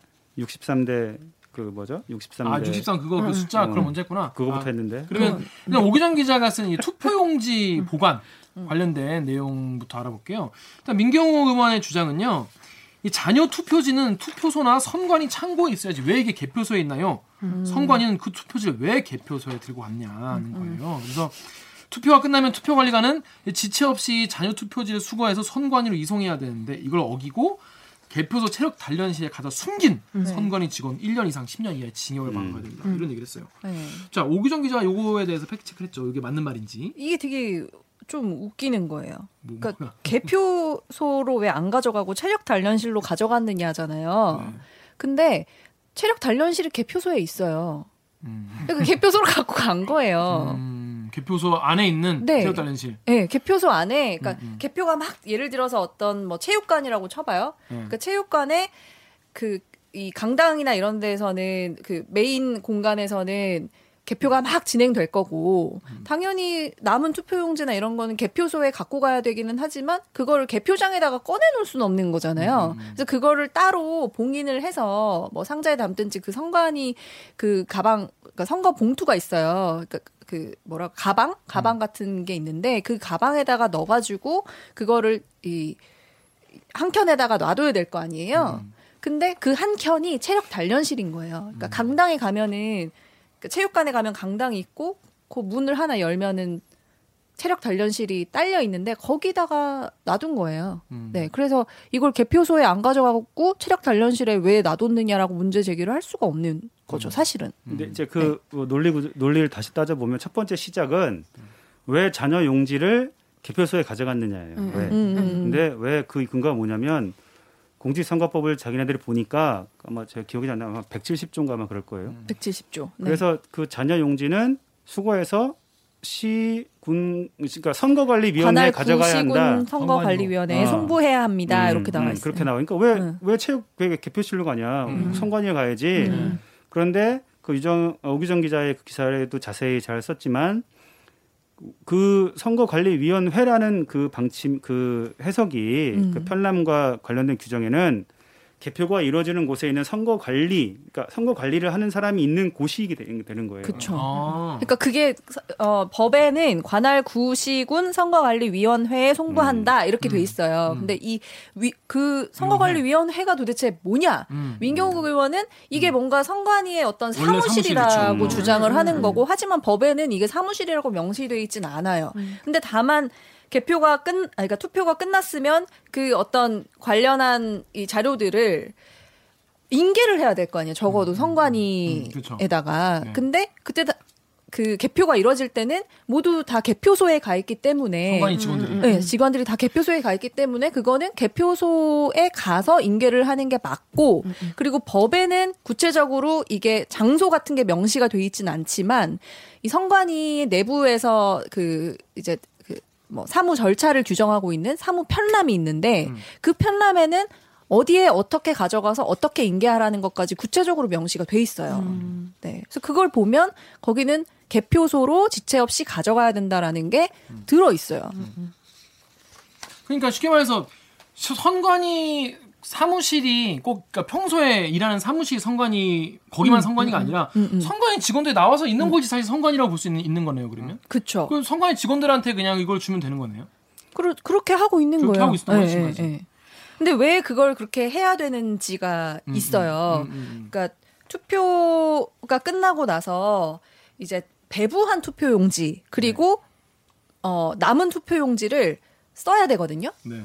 그러니까 예를 들어서 우리 투표소에는 천장이 들어왔다. 음. 근데 천장 중에서 어, 한 60명만 투표를 해서 60장만 배부를 했어. 그리고 40개가 남았어. 그러면 60개를 나눠줬다는 것도 써야 되고, 40개가 남았다는 것도 써야 되고, 그 60개가, 60개 그 투표 용지 밑에 보면 일련 번호가 있잖아요. 그 일련 번호가 몇 번부터 몇 번까지 60개가 나갔는지도 써야 되고, 남은 것 중에 일련 번호가 몇 번부터 몇 번까지 투표 용지가 남았다라는 것도 써야 돼요. 그리고 이거를 개표 가 진행이 될 때, 그러니까 요, 요 투표록을 작성을 하- 한 뒤에 개표가 진행될 때 실제 개표를 해보니까 60장이 나와야 될 거 아니에요. 그거랑 대조를 해보는 거예요. 그이 숫자를 확인해야 되기 때문에 거기 개표소로 있어야겠네. 가는 당연히. 거예요. 어, 예. 거기 있어야겠네. 그래야 네. 현장에서 이걸 그렇죠. 뭐 음. 대조해 볼 테니까. 이게 말이 안 되는 거잖아요. 그냥 그냥 이거는 그러니까 없는 문제를 만들어서 이거는 그냥 이제 여기서 시작된 게 그 투표용지 사건이 나오기 시작을 한 거죠. 이제 이- 그렇죠, 이, 그렇죠. 그러니까 모든 일은 여기서 시작한 거죠, 사실은. 맞아요. 음. 예. 자 그런데 그 중간에 이게 여러분 이 민경 의원이 심심할 때 페이스북 한번 가보세요. 가면은 시간 단위로 계속 의혹을 제기를 합니다. 시간 아. 단위로. 근데 이걸 보면은 제 생각에는 누가 옆에서 이거를 계속 주는 것 같아요. 음. 어, 누가 계속 옆에서 줘. 자기 혼자 생각나는 게 아니라 뭘 제보랍시고 이제 옆에서 막 주는 건데 그렇죠. 본인이 그래도 기자 출신 아닙니까? 그러면 취재를 해보고 이렇게 중요한 건이면 어, 알아보고 정말 이건 정말 문제다 싶으면 자 선관위도 물어보고 그러고 나서 제일 그뭐 문제 제기를 하거나 그런 모르겠는데 그냥 오는 대로 그냥 막막다 올려요. 막 쏴대는 거예요. 근데 저도 그거 느꼈는데 심지어 기자회견 할 때 이렇게 한 그 내용들이 다 그 전에 뭐 이- 이 연구소 있잖아요, 연구소. 음. 뭐 거기서 다 한 그 내용들 그대로 하더라고요. 그래서 무슨 심- 연구소? 가로 세로? 가로 세로? 네. 가로 세로 연구소? 뭐 그- 아, 거기도 한번 언제 깨야 되는데. 아무튼 뭐 그래요. 아무튼 어 그래서 심지어 그 기자회견 할 때 보면 방송에 왜저 저 미니언님 왜 자기가 한 것처럼 얘기하냐? 음. 그, 영- 그 거기서 한 거라고 얘기를 다한 거다. 어, 얘기해라. 뭐 그런 댓글도 제가 본 기억이 나요. 음. 맞아요. 그래서 보면은 그 옆에 이제 우리 최초 총기 아저씨 거기도 뭐 채팅이 막 올라가는데 저도 그런 말 많이 봤거든요. 이거 벌써 가세현이 뭐, 뭐 얼마 전에 다 음. 뭐 얘기한 거다 그러는데 그 지금 그냥 그거 그 소스 그냥 다시 한번 읊는 읊고 또 다른 막 제보를 들어오는 걸 막 하는 것 같은데 일단 또 뭐 개표기가 뭐 문제가 있다 이런 얘기도 있는데 사실 이거 같은 경우에는 팩스를 따로 안 했죠.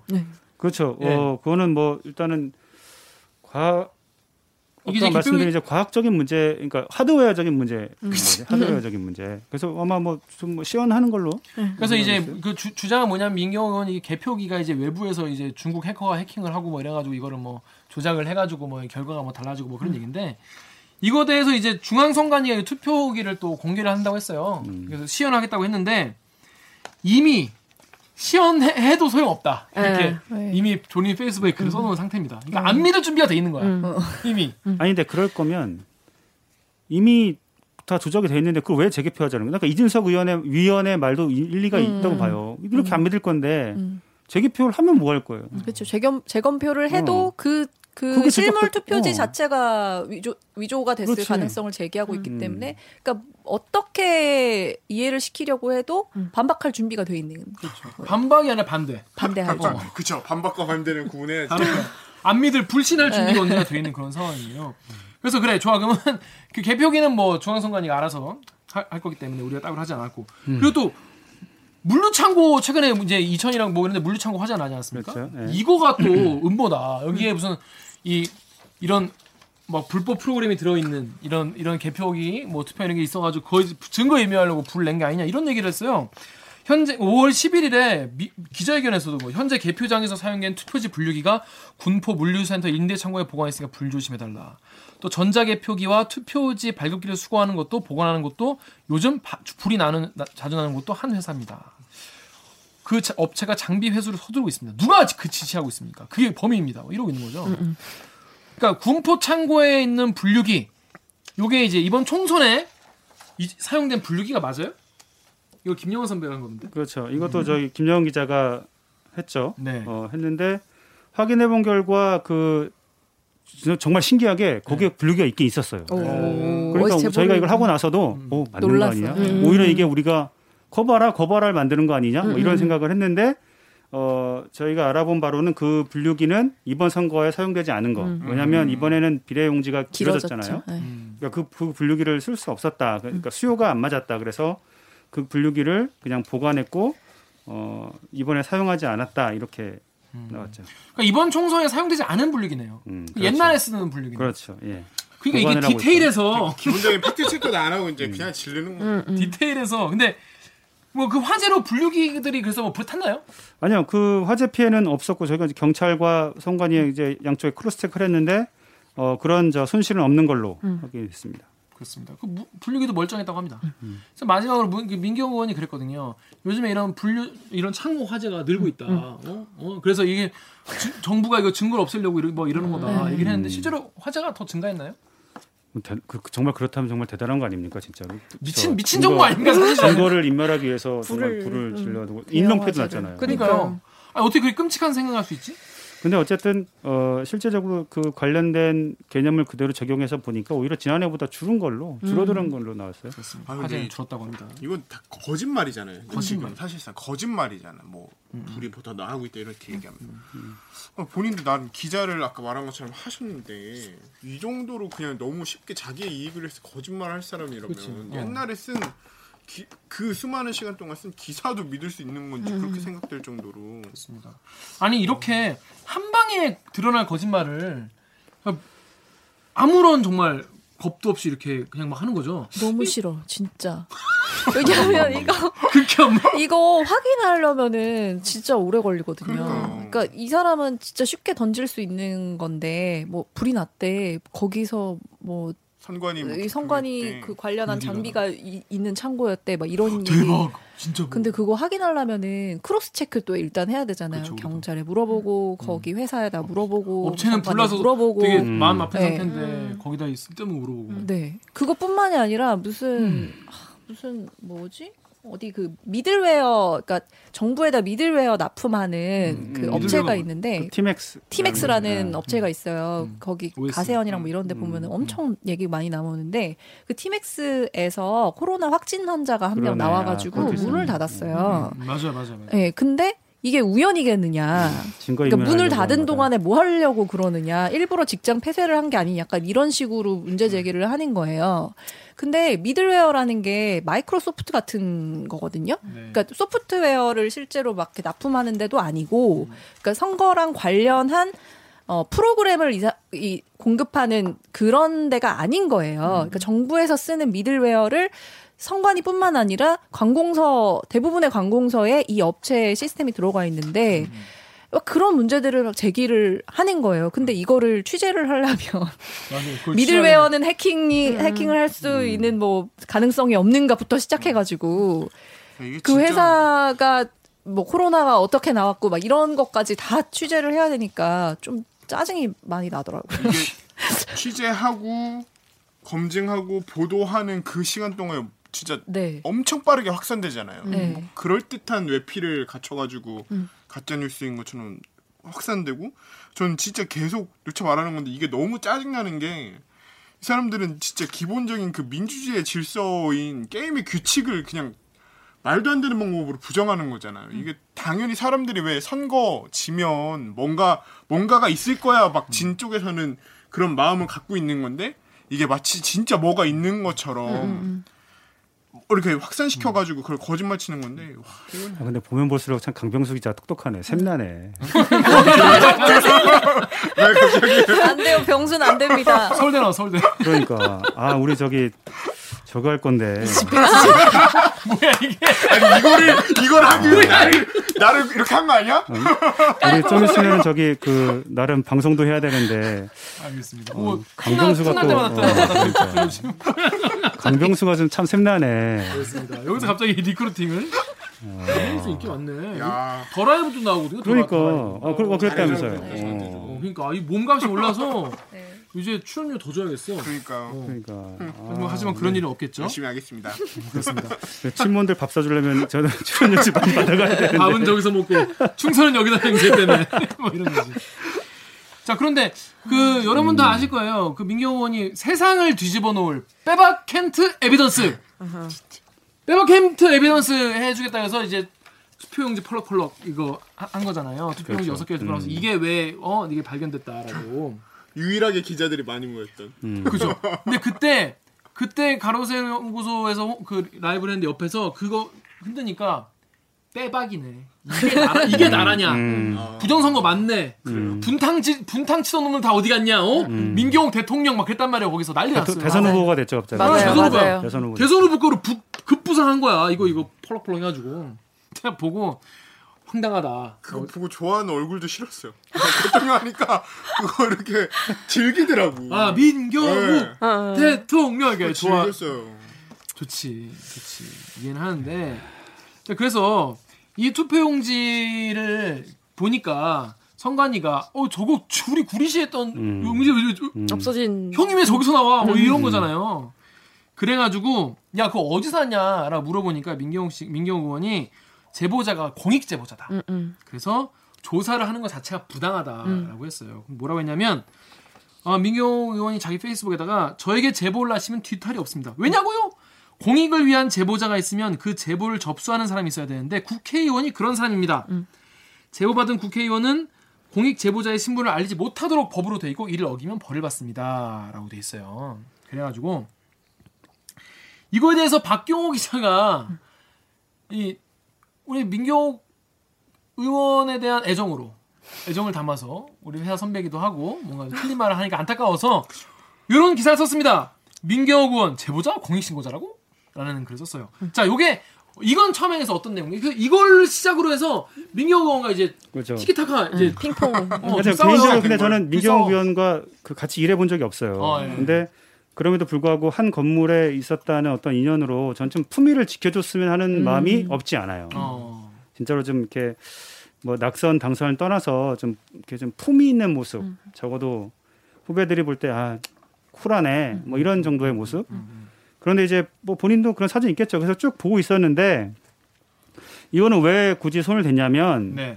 아까 말씀드린 것처럼 부정선거다라는 주장은 사실은 뭐 자유라고 봐요 뭐 할 수 있죠 부정선거 네. 근데 주장할 수 있죠. 거기에 대해서 하는 내용들이 틀렸다면 근거가 음. 예. 근거가 틀렸다면 그리고 그 아까 말씀드린 것처럼 뭔가 그냥 이 사람의 입장이 아니고 뭔가 확실한 기준이 있다면 그거는 저는 해주는 게 맞다. 그 특히 어 정치인들이라는 이제 큰 권력의 작은 거짓말들을 저는 되게 중요하다고 봐요. 그러니까 일반 서민들이 작은 사람들이 먹고 살기 위해서 큰 거짓말을 쳐도 그것보다는 오히려 네. 큰 사람들이 뭔가를 속이려고 작은 거짓말 하는 게 저는 더 문제라고 봐요. 악영향이 그래서, 많죠. 그렇죠. 그래서 이거를 본 겁니다. 그래서 사실은 저도 그런가 싶어서 이제 본 거예요. 음. 그, 그 법을.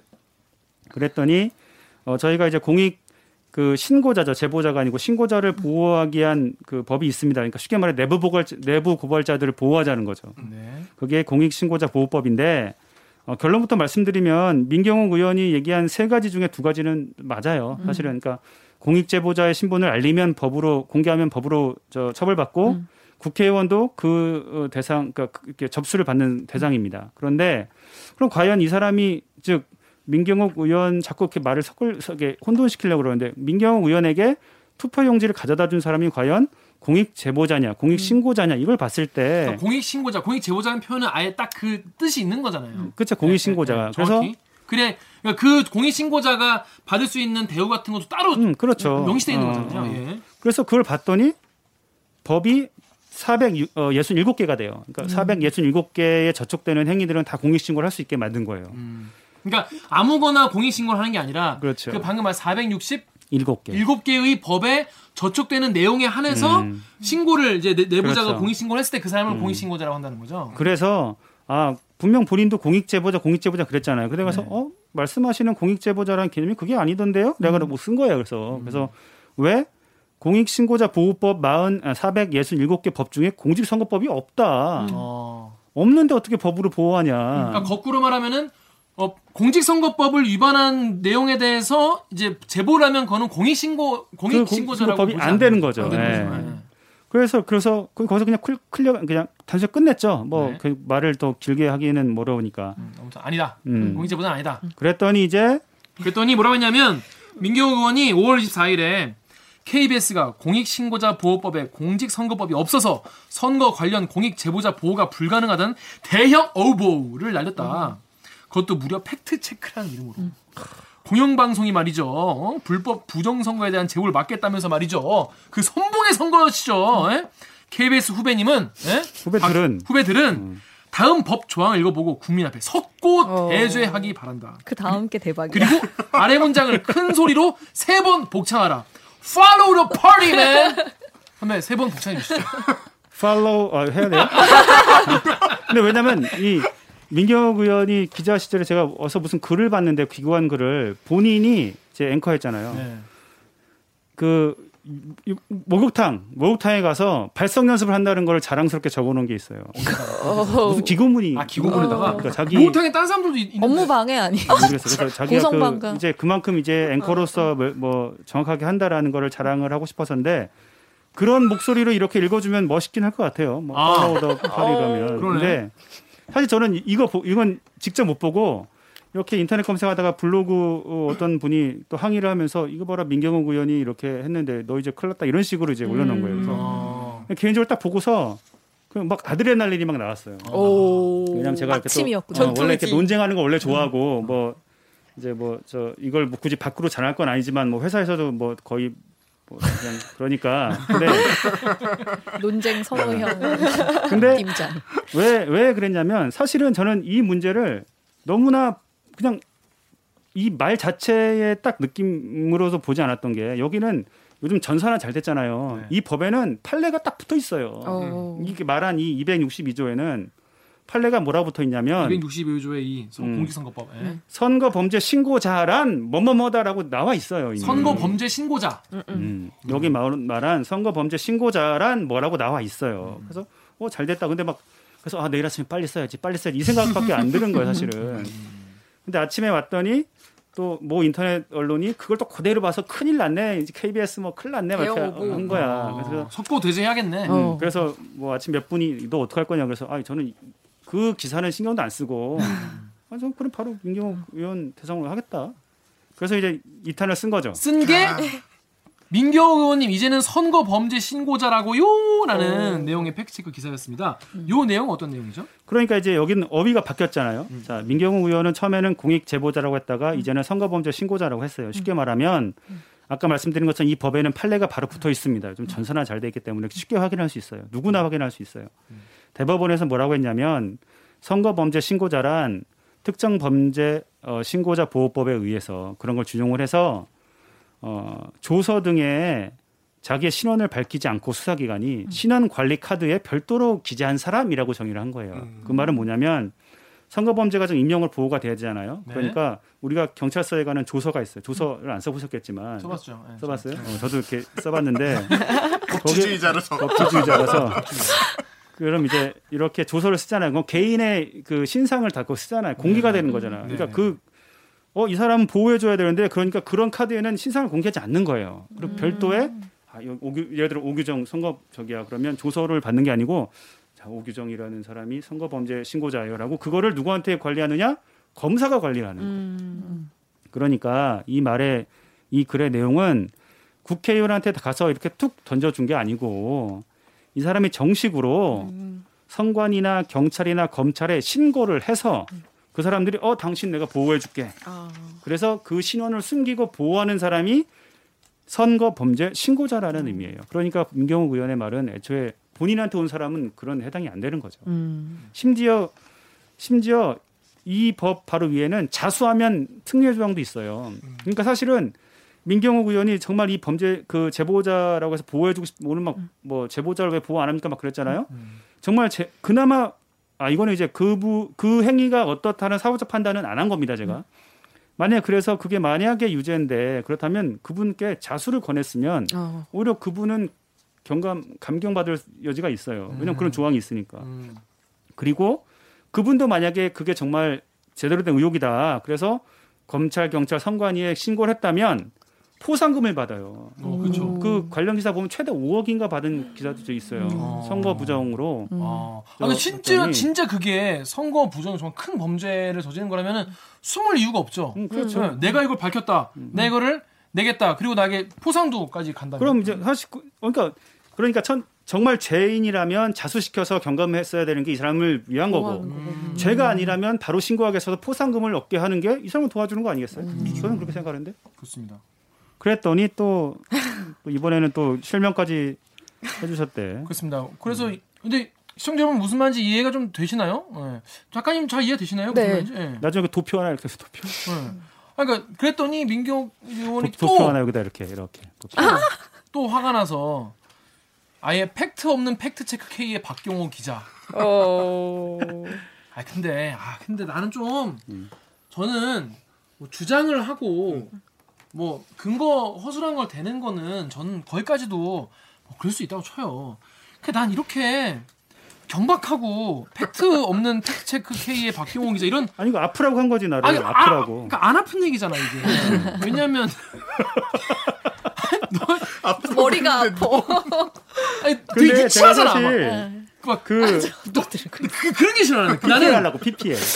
어, 그러니까 나는 근데 이런 좀 유치하고 좀 이렇게 막 수준 낮은 게 난 너무 싫어 이런 게. 난 이런 게 너무 더, 더 싫은데 아무튼 그래서 이제 와서 저의 지적에 따라서 어? 이제 규정을 따로 확인했군요. 하고 싶은 말은 선거 시- 범죄 신고자든 공익 제보자든 지난 총선의 부정을 위해서 자신의 형사 처벌 가능성을 무릅쓰고 용기 있게 나선 제보자를 뭐라고 칭하든 간에 공익적 신고자를 보호해야 할 필요성이 없어, 없어지는 것은 절대 아니라는 것입니다라는 거예요. 그러니까 이 말을 제가 아까 반박한 거예요. 정말 보호하려면 수사기관이 보호해야 하는 거고 본인이 정말 이 제보자를 위한 거라면 자수를 시켜서 경감을 받게 하- 감경을 받게 하거나 아니면 포상금을 받게 하거나 신고를 해서 제대로 그랬어야 되는 거 아니냐? 그렇습니다. 결국 라고 지- 다시 묻고 싶어지네요. 네. 근데 일단 요, 했는데. 요 말에서만 보자면은 그러니까 이런 식인 거예요. 모든 가짜 뉴스가 틀린 말을 해 자기가 먼저. 근데 어 그, 그거 틀렸어 그렇게 하면 안 돼라고 하면은 야 그 난 그럼 내가 말한 취지를 네가 반대하는 거니 이렇게 물어본다고. 어. 너 정말. 나쁜 아이구나. 뭐 어, 넌 정말 나쁜 아이구나. 당연히, 이런 당연히 공익 신고자 보호 받아야지. 누가 누가 어 신고자 보호 받아야지. 누가 공익적 신고자를 보호할 필요성이 없다 그랬나? 없다고 생각하십니까? 그런 취지 쓴거 아니잖아요. 그럼요. 그런 거 안 써 있어요. 박경호 기자 기자. 근데 처음 말할 때 자기가 자기 편한 대로 그냥 막 말해놓고 어 그렇게 말하면 안 됩니다. 그렇게 하면 음. 이런 이런 게 문제가 생깁니다라고 하면 야 나는 그런 취지가 아닌데 네가 왜 어 나의 이런 취지를 무시해? 이렇게, 이렇게 나오면 또 사람들이 거 봐라 KBS는 어 막 그래서 팩트 없는 팩트 체크 어나 이런 이런 나 이런 게난 너무 진짜 이런 이거 쓰면서 되게 막 그럴싸하다 생각했을 거 아니야. 막 아니, 그런 것도 싫고 막. 뭐 뭐죠? 시적 허용 모순 그러니까. 모순. 모순 어법 그런 그러니까 거. 그럴싸하다고 생각했을 것 같은 게 나 너무 싫은 거고. 그래서 아 그래서 이 보면은 이 명부에 기재되어 있지 않으면 공익신고자가 아니라는 논리는 신고된 내용의 중대성을 전혀 고려하지 않고 절차적 부분에 대해서 트집 잡는 굉장히 편협한 시각입니다. 그런 식으로 할 거면 팩트체크 K는 그냥 문을 닫는 것이 좋겠습니다. 라고 하는데 저는 민주주의는 물론 내용도 중요하지만 사실 민주주의에 저희가 합의하는 건 절차잖아요. 아까 우리 똑똑하고 샘나는 강병수 기자가 게임의 규칙 얘기했듯이 우리가 규칙을 정하고 룰을 지키자고 하는 게 사실 민주주의인 거잖아요. 근데 그런데 뭐그 절차를 이렇게 우습게 본다? 이것도 저는 뭐 그냥 본인의 생각이라고 봅니다. 그렇습니다. 저는 아닌 것 같고 이게 그러니까 본인이 먼저 잘못을 말해놓고 말이죠. 더 화를 더 화가 나겠지. 화가 나겠지. 뭐 알지도 못하는 되게 뭐 후배 기자가 이런 거 쓰면 속상하겠죠. 그, 그지만 이렇게 하, 이렇게 이렇게 정말 가벼운 글을 이렇게 써가지고 이렇게 끊- 끊임없이 이렇게 쓰시는. 아 근데 그거 거 하나 지적하고 싶어요. 그러니까 저는 그 이 민경욱 의원이 네. 어이 저한테 재반박을 하면서 좀 중요한 그 사실을 공개를 했는데 네. 어 여기 이런 말이 있어요. 제가 기자회견에서도 밝혔지만 근데 이- 제가 그 저희 그 기자회견 올라온 록치를 보니까 이런 말이 없었는데 요 포인트가 또 중요한 음. 포인트입니다, 여러분. 자 네. 뭐라고 그랬냐면 제보자는 제보자는 불법으로 의심되는 투표지를 개표 현장에서 어, 발견했고 이를 경찰에 신고까지 했습니다. 그런데 경찰이 선관위 직원들에게 육탄 저지당하는 장면을 보게 됐고 또 다른 투표지를 습득했을 때 증거 수집 차원에서 갖고 나올 수밖에 없었다라고 합니다예요. 그러니까 투표지를 주순 사람이 경찰의 신고자라고 자기가 얘기를 한 거예요 지금. 그러면 어 제가 선관위 확인해 보니까 이 정도의 소동이 있었는지에 대해서 좀 논란이에요. 그러니까 어. 막 육탄인 저지가 있고 뭐 이런 거에 대해서. 근데 선관위에서는 어 뭐 약간의 항의가 있었고 그런 거에 대한 모든 자료를 다 수사기관 넘겼다라고까지만 얘기를 하더라고요. 그러니까 거기도 이제 뭐 특정을 할 수 해서는 안 되니까. 그런데 지금 스스로 제보자의 신원을 보, 어, 보호하겠다는 민 의원은 페이스북에 나한테 준 사람이 그때 경찰에 신고한 사람이야라고 얘기를 해준 거예요 지금. 이게 너무 웃긴 그럼 이게 정말이면 당연히 신고자 정보가 경찰에 지금 이미 갖고 있다는 뜻이잖아요. 이게 뭐야 이게 엉망이야. 본인이, 형. 지금 본인이 이제 신원을 밝힌 거예요 사실 따지고 보면. 그러니까 그렇게 화를 내면서 왜 어? 제보자? 아까 뭐라 그랬어? 저한테 제보를 하시면 실탈이 없습니다. 어? 어? 국회의원은 공익 제보 신분을 알지 못하도 법으로 돼 있다며. 이를 어기면 벌을 받는다며. 근데 저에게 제보자는 개표 현장에서 발견하고 이걸 경찰에 신고한 사람이라 하면 어떡해. 그러니까. 다 알잖아 그러면. 망했어. 씨. 제가 사실은 그 이게 뭐야? 그것까지 나오고 나서는 아 다시는 뭐 아까 말씀드린 것처럼 참 아, 이게 또 누워서 침 뱉기다 사실은 또뭐 참 짠해서 그냥 안 하고 있어요 대응. 아 이건 난 이거 보고 너무 아까 난 이걸 이제 아까 봤거든요. 아까 봤는데 보면서 왜 그래 뭐야 나 형이 다 망쳤어. 형이 다 민경 망쳤어. 어, 형이 다 민경 망쳤어. 형이 다 망치 망쳤어 이거. 형 왜 그래? 너무 속상한 거예요. 하여튼 그래서 여러분 이 민경 의원이 그렇게 그렇게 얘기했는데 어, 어기면 벌 받는다 그러고 자기가 밝혀버린 거. 벌 받으셔야지. 벌 받으셔야지 뭐 어떡해. 그뭐벌 받으셔야겠네요. 버리는데 너무 많아 지금 어기는 게 많아서. 아무튼 그래서 짠해요. 예, 하여튼 요, 요 오히려 이 페이스북 글을 보고 약간 좀 그러니까. 고개가 끄덕이셨겠어요. 아니, 그러니까 좀, 아니, 그러니까 진짜 전 짠해요. 왜냐면 저는 개인적으로 뭐 어떤 그 사사로움을 안 갖고 있지만 지금 여전히 한 저보다 더 고참 선배들은 사실 계속 일도 했고 그리고 뭐 맨날 뭐 치고받고 싸우기만 했겠어요. 서로 이제 술도 마시고 웃고 즐기기도 하는 그러니까 좋은 경험만 있는 사람이 아니고 추억도 있는 사람일 거라고요. 그 사람들한테는. 그럴 수 있겠죠. 근데 그런 사람 앞에서 제가 막 일일이 막 이렇게 어? 꼬투리 하나 잡아가면서 막 하는 게 저도 솔직히 편치는 않아요. 그냥 인간적으로는 그러나 어, 기자로서는 당연히 하는 의무라 생각을 하고 지금 아까도 말씀드렸다시피 좀 이렇게 품위를 좀 지켜줬으면 좋겠어요. 우리가 뭐 김구나 사명대사 같은 그런 말 멋진 말을 안 해도 무슨 말 하는지 알지? 저 강병수 기자는 똑똑하니까. 네. 똑똑. 알지 알지. 그래서 이제 그런 그런 그 멋진 모습보다는 어쨌든 품위, 어? 품위. 그 지금 정계 진출한 KBS 출신들 많이 있잖아요. 근데 이번에 그 의원이 아닌 사람들도 낙선하는 많이 있어요. 근데 푸- 하나같이 품위가 없어. 유, 근데 어더더 더 그래. 그것도 처제 앞에서 팬티 팬- 팬티바랑 아, 그것도 그 있고. 김 머시기 머시기. 네. 아. 그분도 제가 취재를 해서 보도한 적이 있었죠. 아 그래 하나같이 없어요. 우리 파업할 때. 아무튼 엉망이야. 아 그래요. 근데 지금 후배들 참 이렇게 뭐 똑똑한 강병수를 위주로 계속 이렇게. 윙크를 날리시는데요. 어. 아니 평이 좋더라고요. 약간 곰돌이 스타일이라고. 뭐 이제 아마 음. 어, 더 라이브에서도 아마 잘 나와요. 그러니까 평이 좋더라고. 요 그렇습니다. 자 그런데 이제 뭐라고 그- 글을 마무리했냐면 팩트는 지금 이, 그, 이 순간의 진실을 말하는 게 아닙니다. 어 왜 아니지? 뭔 소리 하는 거지? 팩트는 지금 이 순간의 진실을 말하는 게 아니에요. 팩트는 시간이 지나도 변하지 않는 진실을 의미합니다. 아니, 그러니까 내가 사실은 지금 잘 모르겠어요. 무슨 그냥 그다. 치고요. 예. 휘발되는 진실을 낚아채서 박제하는 것. 음. 이게 바로 기자의 최고의 사명, 사명이며 덕목입니다. 그건 그렇고 Follow the party, man. Follow the party. 이거 BGM으로 막 파리 음악 틀어져요. 이렇게. party, man. 이거 나올 때다 둠시, 어, 둠시, 어, 어. 둠시 이거 이거 할 이거 건데. 이거 이거. 자, 이 주장의 지금 가장 이제 핫한 가장 종착역 이게 바로 Follow Follow the the party. 자, 요거 같은 경우에는요. 일단 무슨 얘기를 이왜 얘기 왜 나왔냐? 자, 이 주장이 뭐냐면 이 부분부터 나가 이제 뭐랄까 공들여 기사를 안 보기 시작했어요. 이, 이 포인트부터 민경이라는 게 나오면은 안 보기 시작했어요. 여기부터 이제 약간 약간 그 자 뭐냐면 결론으로 바로 직행 이게 이제 페이스북에 쓴 글이에요. 이번 부정 선거를 획책한 사람은 누구일까요? 이번 같은 엄청난 걸작을 만든 사람은 일을 마치면서 얼마나 스스로 자랑스러웠을까요? 그 프로그래머는 온 세상을 다 속인 줄 알았고 그만큼 뿌듯했을 겁니다. 공개적으로 자랑할 수 없는 일이기에 이 사람은 자기만 아는 표식을 무수한 숫자의 조합에 흩뿌려 놓았습니다. 그걸 알아냈습니다. 그건 바로 이겁니다. 영원히 당과 함께 간다. 용 위엔 건당조. 중국 공산당의 구호입니다. 그래서 중국 공산당원의 프로그래머가 개입했다는 증거입니다. 용위엔 건당조. 여기서 영어를 빼면 건당조만 남습니다. 영어로는 follow the party.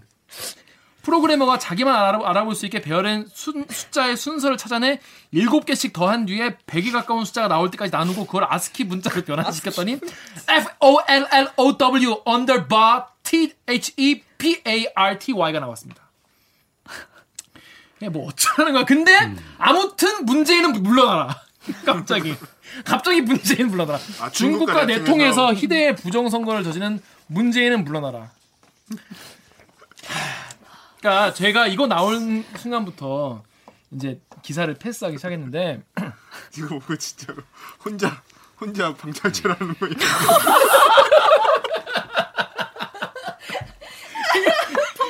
댓글에 사람들이 민규 의원 혼자 방탈출하고 있다고 막, 막 단서가지고 막 나갈 수 있어. 나 분명히 여기 내가 갇힌 거야 이러면서 방탈출하고 있고 딴 사람들 심지어 문은 열려 있어 사실. 문은 사실 안 문은 잠겨 열려 있는데 있는데 막 좀- 그러니까 좀좀 짜요. 좀 좋아. 진짜. 여러분 지금 무슨 말인지 헷갈리시죠? 여러분 같은 분들을 위해서 다 요약을 해놨습니다. 또 문기혁 의원이 뭐라고 했냐면 수시로 요약을 해드리겠습니다. 1. 게리맨더링을 응용하여 당일 선거 득표 50% 이상인 유리한 지역에서 50% 미만인 지역에 자신의 표를 보내어 불리한 곳을 유리하게 만든 것이다. 게리맨더링은요 그런 게 아니라 에? 게리맨더링은 선거를 하기 전에 하는 거예요. 선거구를 지을 때. 뭐 많이 나오는 데나 이렇게 해가지고 선거구를 만드는 거고, 아 정착 1학년 때 나오는 건데, 이 이동시키는 표값은 피보나치 수열을 만, 로 만들어진 숫자이다. 피부나치 수열.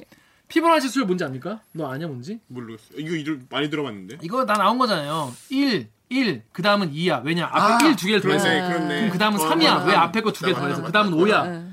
이게 피보나치 수열인데 뭐 그리고 이동시키는 무작위 순위를 이전, 이진법으로 변환하면 팔로우 더 파티라는 문자로 변환된다는 겁니다. 이거 무슨 광고나 하고 있어야겠다. 이거 무슨 나 이런 거 어디서 많이 봤냐면은 그 최현우 마술사가 이 마술의 비법 그럼 댓글에 이렇게 이렇게 이렇게 하는 겁니다. 보면 마- 전혀 말 안 되는 거 있잖아요.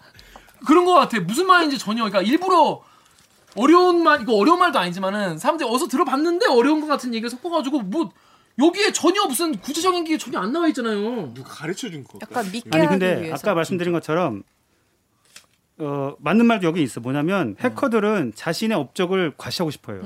그건 그러니까. 아니 그러니까 그 말은 바꿔 말하면 굳이 이렇게 어렵게 굳이 이렇게 어렵게 그 티가 나게 안 한다고. 아스키 왜냐면 문자로 변환까지 안 해도 될 정도의 해킹하면 자기 이름이 어나니머스 딱 뜨던가 그렇게 하지 굳이 막 짱둥그려서 이렇게 안 한다고. 그 나는 이렇게 설명하는 것도 싫다고.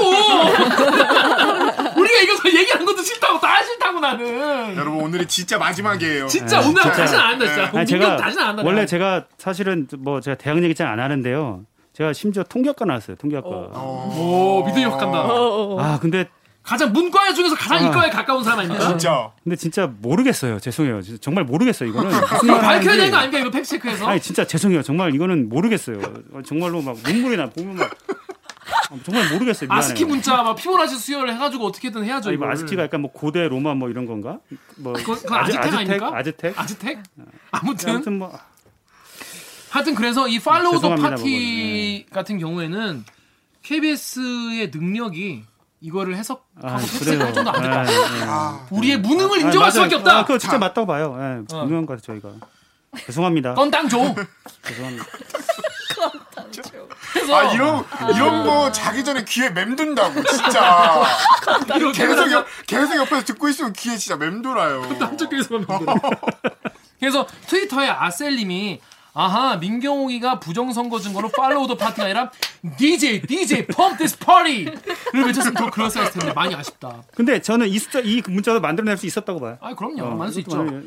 이거 뜻인지 아시죠? 김대중 대통령님, 김대중 대통령님, 우리 우리 우리 당을 밀어주십시오. DJ DJ Pump this party. 어, 김대중님 우리의 당을 밀어주십시오. 이거예요. 하늘에서. 네. 진짜 너무 웃겨. 정말 장손님 등장해 주시죠. 근데 기우일 수 있는데 정말 기우일 수 있는데 만약에 저희가 능력 부족이라서 이걸 못 한다고 하면 민경 의원이 또 페이스북에 거봐라. 이렇게 할까봐. 아니, 아니, 근데 그거는 아, 인정해야지 못해요. 아, 인정해야지. 막 너네 막 계속 그러니까 그러시잖아요. 우리 대리기 방송 앞에 네. 다 건너뛰고. 그분이 너무 천재여가지고. 알고 우리가 모를 수도 있어. 그러니까 이만희가 제일 예수일 수 있는 거지. 어, 그런 거지. 이만희가 제일 예수일 수도 있죠. 우리가 모르지. 그랑 똑같은 거야. 팔로우 더 파티 몰라. 예. 알고 싶지도 않아. 예. 예. 차라리 DJ DJ 펌피스 파티 하죠. 아, 근데 정말 이 저 댓글 다시는 분들 어, 정말 훌륭하신 것 같아요.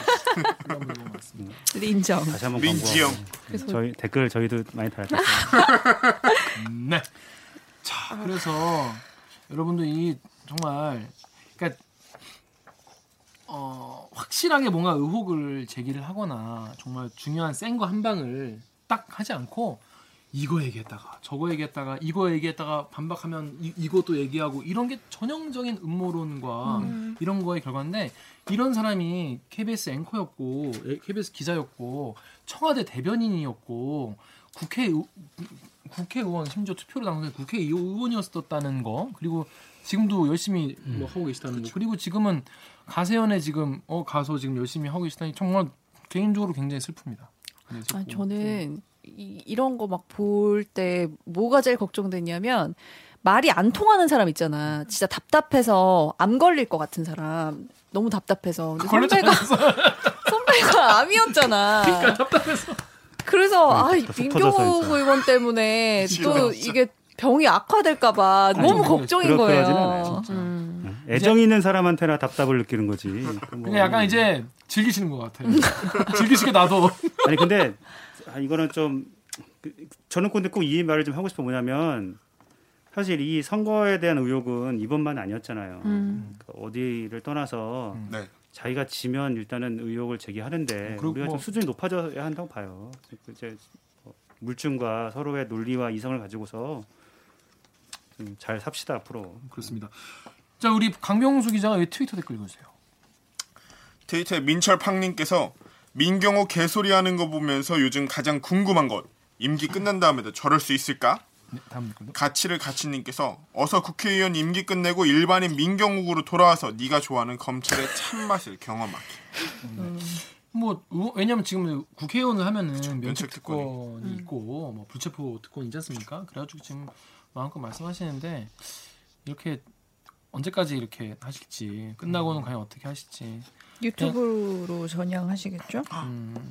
그럼 저희가 근데 이제 뭐 그냥 전 팩트 체크의 입장에서 지금 냉정히 말씀드리면 지금 하는 얘기가 꼭 범죄다라고는 얘기할 수 없어요. 의혹을 음. 제기하는 거니까. 그러니까 이제 이, 이 얘기를 들으시는 저 저기 저 시청 뭐죠 청취자 분들도 시청자분 음. 청취자분 시청자 시청자분들. 예, 그, 이 대디끼를 사랑해 주시는 많은 분들이 그냥 막, 아, 얘네 정말 죄인이다 이렇게 보시는 것도 아닌 거예요. 왜냐면. 아, 죄 죄가 될 수 있죠. 아, 죄가 범죄가 될될수 있죠. 뭐. 뭐 예를 들면 뭐 어. 업무방해라든지 공무집행 방해라든지 그치, 뭐 그렇게 할 수도 있겠는데. 네, 선거법 위반이라든지 지금 뭐 투표용지 그 빼돌린 그 문제도 지금 걸려 있는 거고. 근데 어쨌든 현재까지는 참고인 신분인 거고. 음. 그리고 말 그대로, 어, 본인의 어떤 의혹, 주장을 뭐 할 수 있는 자유가 있는 거니까.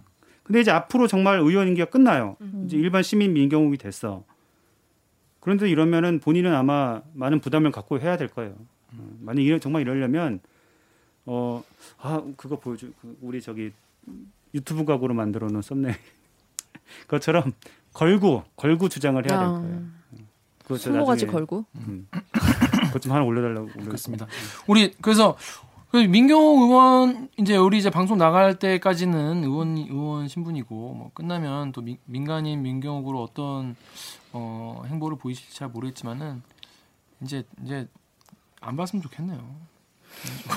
그러니까 보고 싶고. 왜냐면 우리나라 지금 다른 것도 할게 많거든 지금. 뭐 할 게 엄청 많습니다 지금. 되게 바쁜 나라고. 그러니까 그렇게 될 수 있으면 좋겠습니다. 자 박경호 기자 오늘 나오셨는데 이 뭐 좀 홍보하실 게 하나 있으시다고 들었는데요. 아까 계속 뭐 계속. PPL 하고 있었는데. 이거 뭐, 뭐, 이게 뭐 하는 겁니까 이게 지금? 아, 저희 그 말한 대로 이제 어, 오기정 기자도 산업과학부로 갔고 음. 또 이렇게 새롭게 이제 팩트체크 팀이 꾸려졌는데 어, 저희도 나름 그 대립기를 좀 이렇게 잘 따라해서 음. 음, 전용 그러니까 이 더 많은 시청자들이나 어, KBS를 좀 아껴주시는 분들과 소통하려는 채널을 좀 만들려고 해요. 음. 어, 기화형 한번 키워줘요. 아유 제가 뭐 바로 형이라고. 구독, 구독자 수 많은 많으면, 사람이 어, 구독자. 많으면 형이 뜬 거야 여긴다. 어? 이 바닥은 구독자 많으면 형이야. 가로세로 연구소 형이야. 아, 뭐, 뭐 용석이 형 뭐. 용석이 형. 용석이 형 아닙니다. 언제든- 화내지 마세요, 여러분. 농담입니다. 어 화내시 화내실 수 있어. 그렇습니다. 오늘 오늘 세 번째 나오셨나요, 벌써? 네. 그래서 앞으로도 이 팩트 체크 관련해서 예, 자주 좀 모실 수 있으면 좋겠습니다. 감사합니다. 네. 자, 그러면 저희는 어, 요 코너 마치고요. 어, 무친 뉴스 브리핑으로 돌아오겠습니다. 안녕.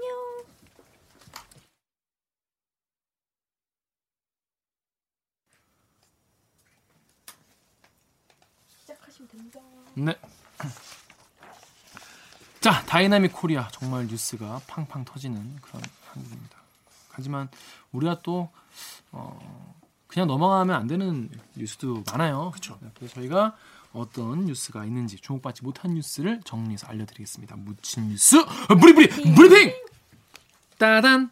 네, 오늘 묻힌 뉴스 한 개인데요. 우리 강병수 기자 준비했죠? 어떤 아이템입니까? 저는 오늘 가습기 살균제와 관련된 이야기 기사 준비했는데요. 제목은 끝나지 않은 가습기 살균제 고통 만료에도 직접 인증, 입증하겠다라는 이세중 기자의 기사를 준비했습니다. 이게 가습기 살균제 이- 사실 이슈가 옛날에 엄청 부모님들 그렇죠. 2016년 요때 제일 좀 많이 이슈가 됐었던 것 같아요. 뭐 옥시 뭐현뭐 네. 현, 현지에도 갔다가 막 난리 났었는데 뭐 보상이 어떻게 되고 막 엄청 시끄러운 이슈였죠. 굉장히 큰 이슈였는데 지금 굉장히 좀 약간 정리되는 분위기, 좀 조용 조용하고 좀 관심 많이 묻혔어요. 음. 근데 직접 입증하겠다. 네. 어떤 내용인가 이게? 이게 이 피해자 어머니의 사연과 관련된 얘기거든요. 네. 먼저 이 사전 좀 배경 설명부터 드리자면은 지난 3월에 국회 본회의를 통해서 가습기 살균제 피해 구제를 위한 특별법 개정안이 통과됐어요. 이게 기존의 이 가습기 살균제 피해 구제를 위한 특별법이 이 피해자들의 어떤 피해를 보상해주고 하는데 한계가 있기 때문에 음. 이러한 부분들을 보충 보완을 해가지고 법을 만들어서 더. 적극적으로 예, 더 적극적으로 피해를 보장하겠다 해가지고 뭐 개정안에 여러 내용이 있지만 핵심만 좀 정리를 해보면은 피해자의 증명 책임이 이전에 비해 완화됐고 음. 예전에는 폐렴이나 일전 특정한 질병에 대해서만 인정을 했는데 그런 병을 피해를 인정하는 병의 범위도 늘려주고 음. 해서 피해자 구제에 있어서 조금 더 적극적으로 나설 수 있는 법안이 통과가 됐는데 거기서 나와 있는 내용 중에 하나가 이런 내용이 들어있어요. 이 역학적 상관관계, 가습기 살균제 노출과 네. 질환 간의 이 역학적 상관관계가 있음이 확인된 사실, 음. 요 부분에 대해서는 이제 피해가 인정이 된다.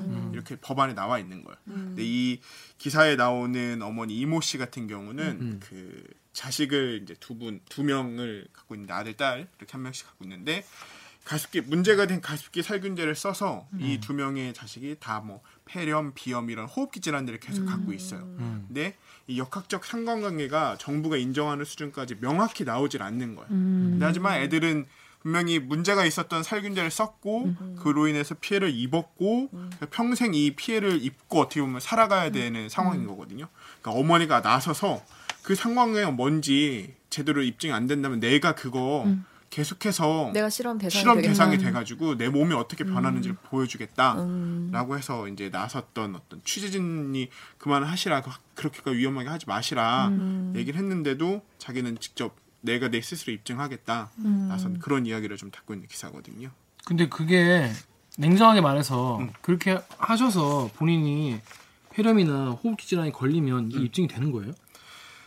이게 사실 이제 그것도 한번 이제 그거를 역학적 상관관계로 판단을 할 수 있다고 이제 이분은 주장을 아마 하는 것 같아요. 네, 이게 왜냐면은 명확한 상관관계라는 게 이게 있어서 A가 이제 B가 일어났다. 이 부분을 증명을 하는 거잖아요. 그건 인과관계. 네, 그러니까 상관관계 양쪽이 양쪽이 양쪽이? 관계가 있다는 게 상관관계고 아, 그래서 인과관계는 가는 관계가. 이제 음. 있다는 걸 보여주는 건데 음. 지금 기존에 내 아이들한테는 이게 없으니까 음. 뭐 내가 내 몸에 스스로 있는 변화를 좀 보여주면은 이게 되지 않겠냐라고 하셔서 아니 그그 마음은 뭐 그런 막뭐 제가 감히 뭐 이해한다고 말씀드릴 수 없지만 어떤 마음이신지 알겠는데 이게 실제로 이게 진짜 뭐 효과가 있는 거면 뭐 근데 그게 아니면 또 더 그렇죠.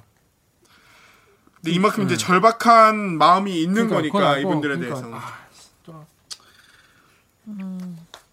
자, 그래서 어떻게 지금 어, 어떻게 돼 이게 어떻게 되고 있어? 지금 얼, 얼마나 지금 하신 상태인 거예요? 지금 진행을 한 거는 잠시만요. 아, 실제로 네, 실험을 자기 진행하고 있는 거예요? 마지막 줄에 있나? 잠시만요. 저 확인을 못해요.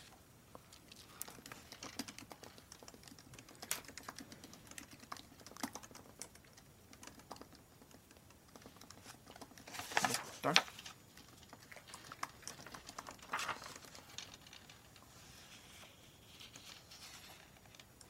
아 잠시 이거 2주 넘겠는데 아직 그거 뭐 그냥 그렇게 말해요 음. 네. 뭐.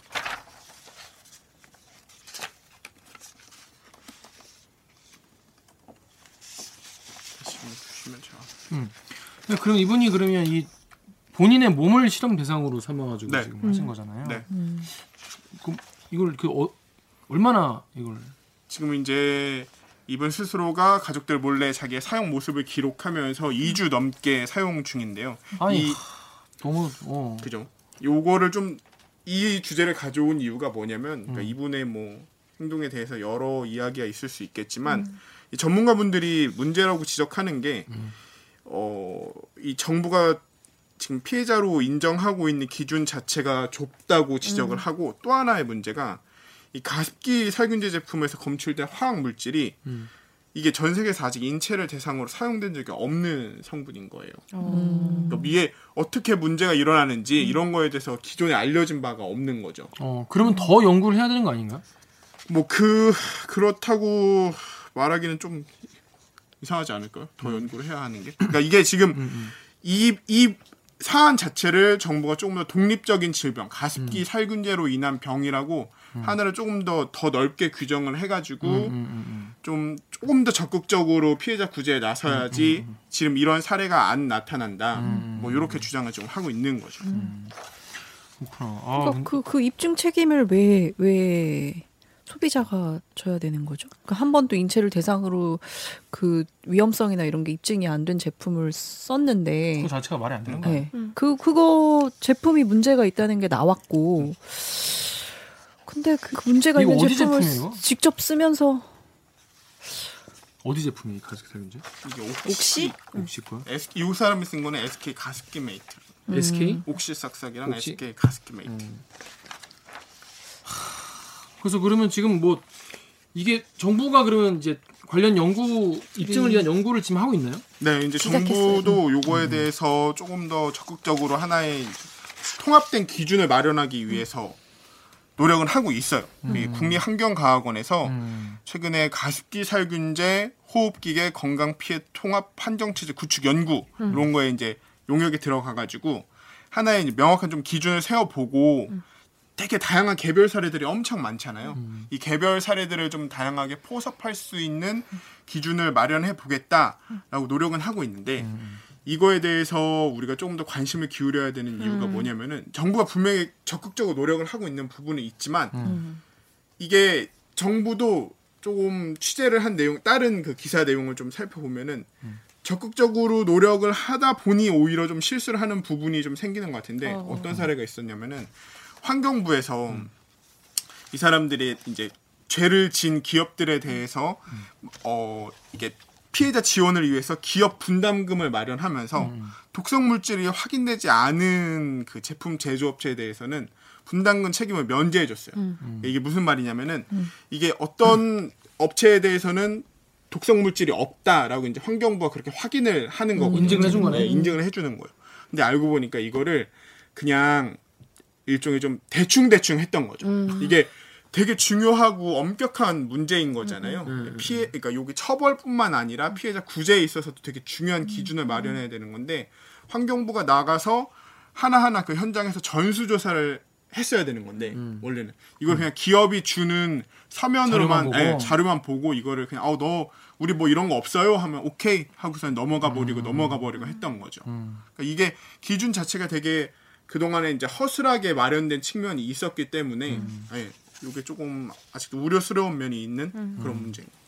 그러니까 책임을 져야 되는 기업이 지금 책임을 안, 지, 안 져도 되도록 그죠? 좀 방치한 측면이 좀 있는 거네요. 음, 허술한 면이 있어가지고 그래도 상당히 요번 정부 들어가지고 어쨌든 뭐 적극적으로 피해자 구제에 나서고 있는 거는 맞거든요. 거의 이 문제 자체가 처음 제기되기 처음에는 그냥 마치 소비자들이 좀 땡깡 피우듯이 그렇게 어, 보도 예. 어. 언론 보도도 그랬고 그 당시 사회적 인식도 그랬고. 그런데 이게 알고 봤더니 너무 심각한 문제였었던 거잖아요. 이게 되게 아픈 문제라고 저희 예전에 들었던 이유 중에 하나가 내 가족 조금이라도 더 그냥 이렇게 좀 깨끗한 뭔가를 음, 건강하게. 예, 건강하게 해주려고. 해주려고 음. 조금이라도 더 좋은 제품 막 유명한 제품 옥시 뭐 이런 거는 되게 좀 이름이 알려졌던 거니까 그런 거 사용했는데 이 내 욕심 때문에 내 자식이 자식을. 평생 제대로 숨도 못 쉬고 살아가야 하니까 내가 너무 죽일 사람이 된 것 같다 뭐 이런 그 부모님 절규를 관련된 기사에서 좀 읽어본 적이 있었거든요.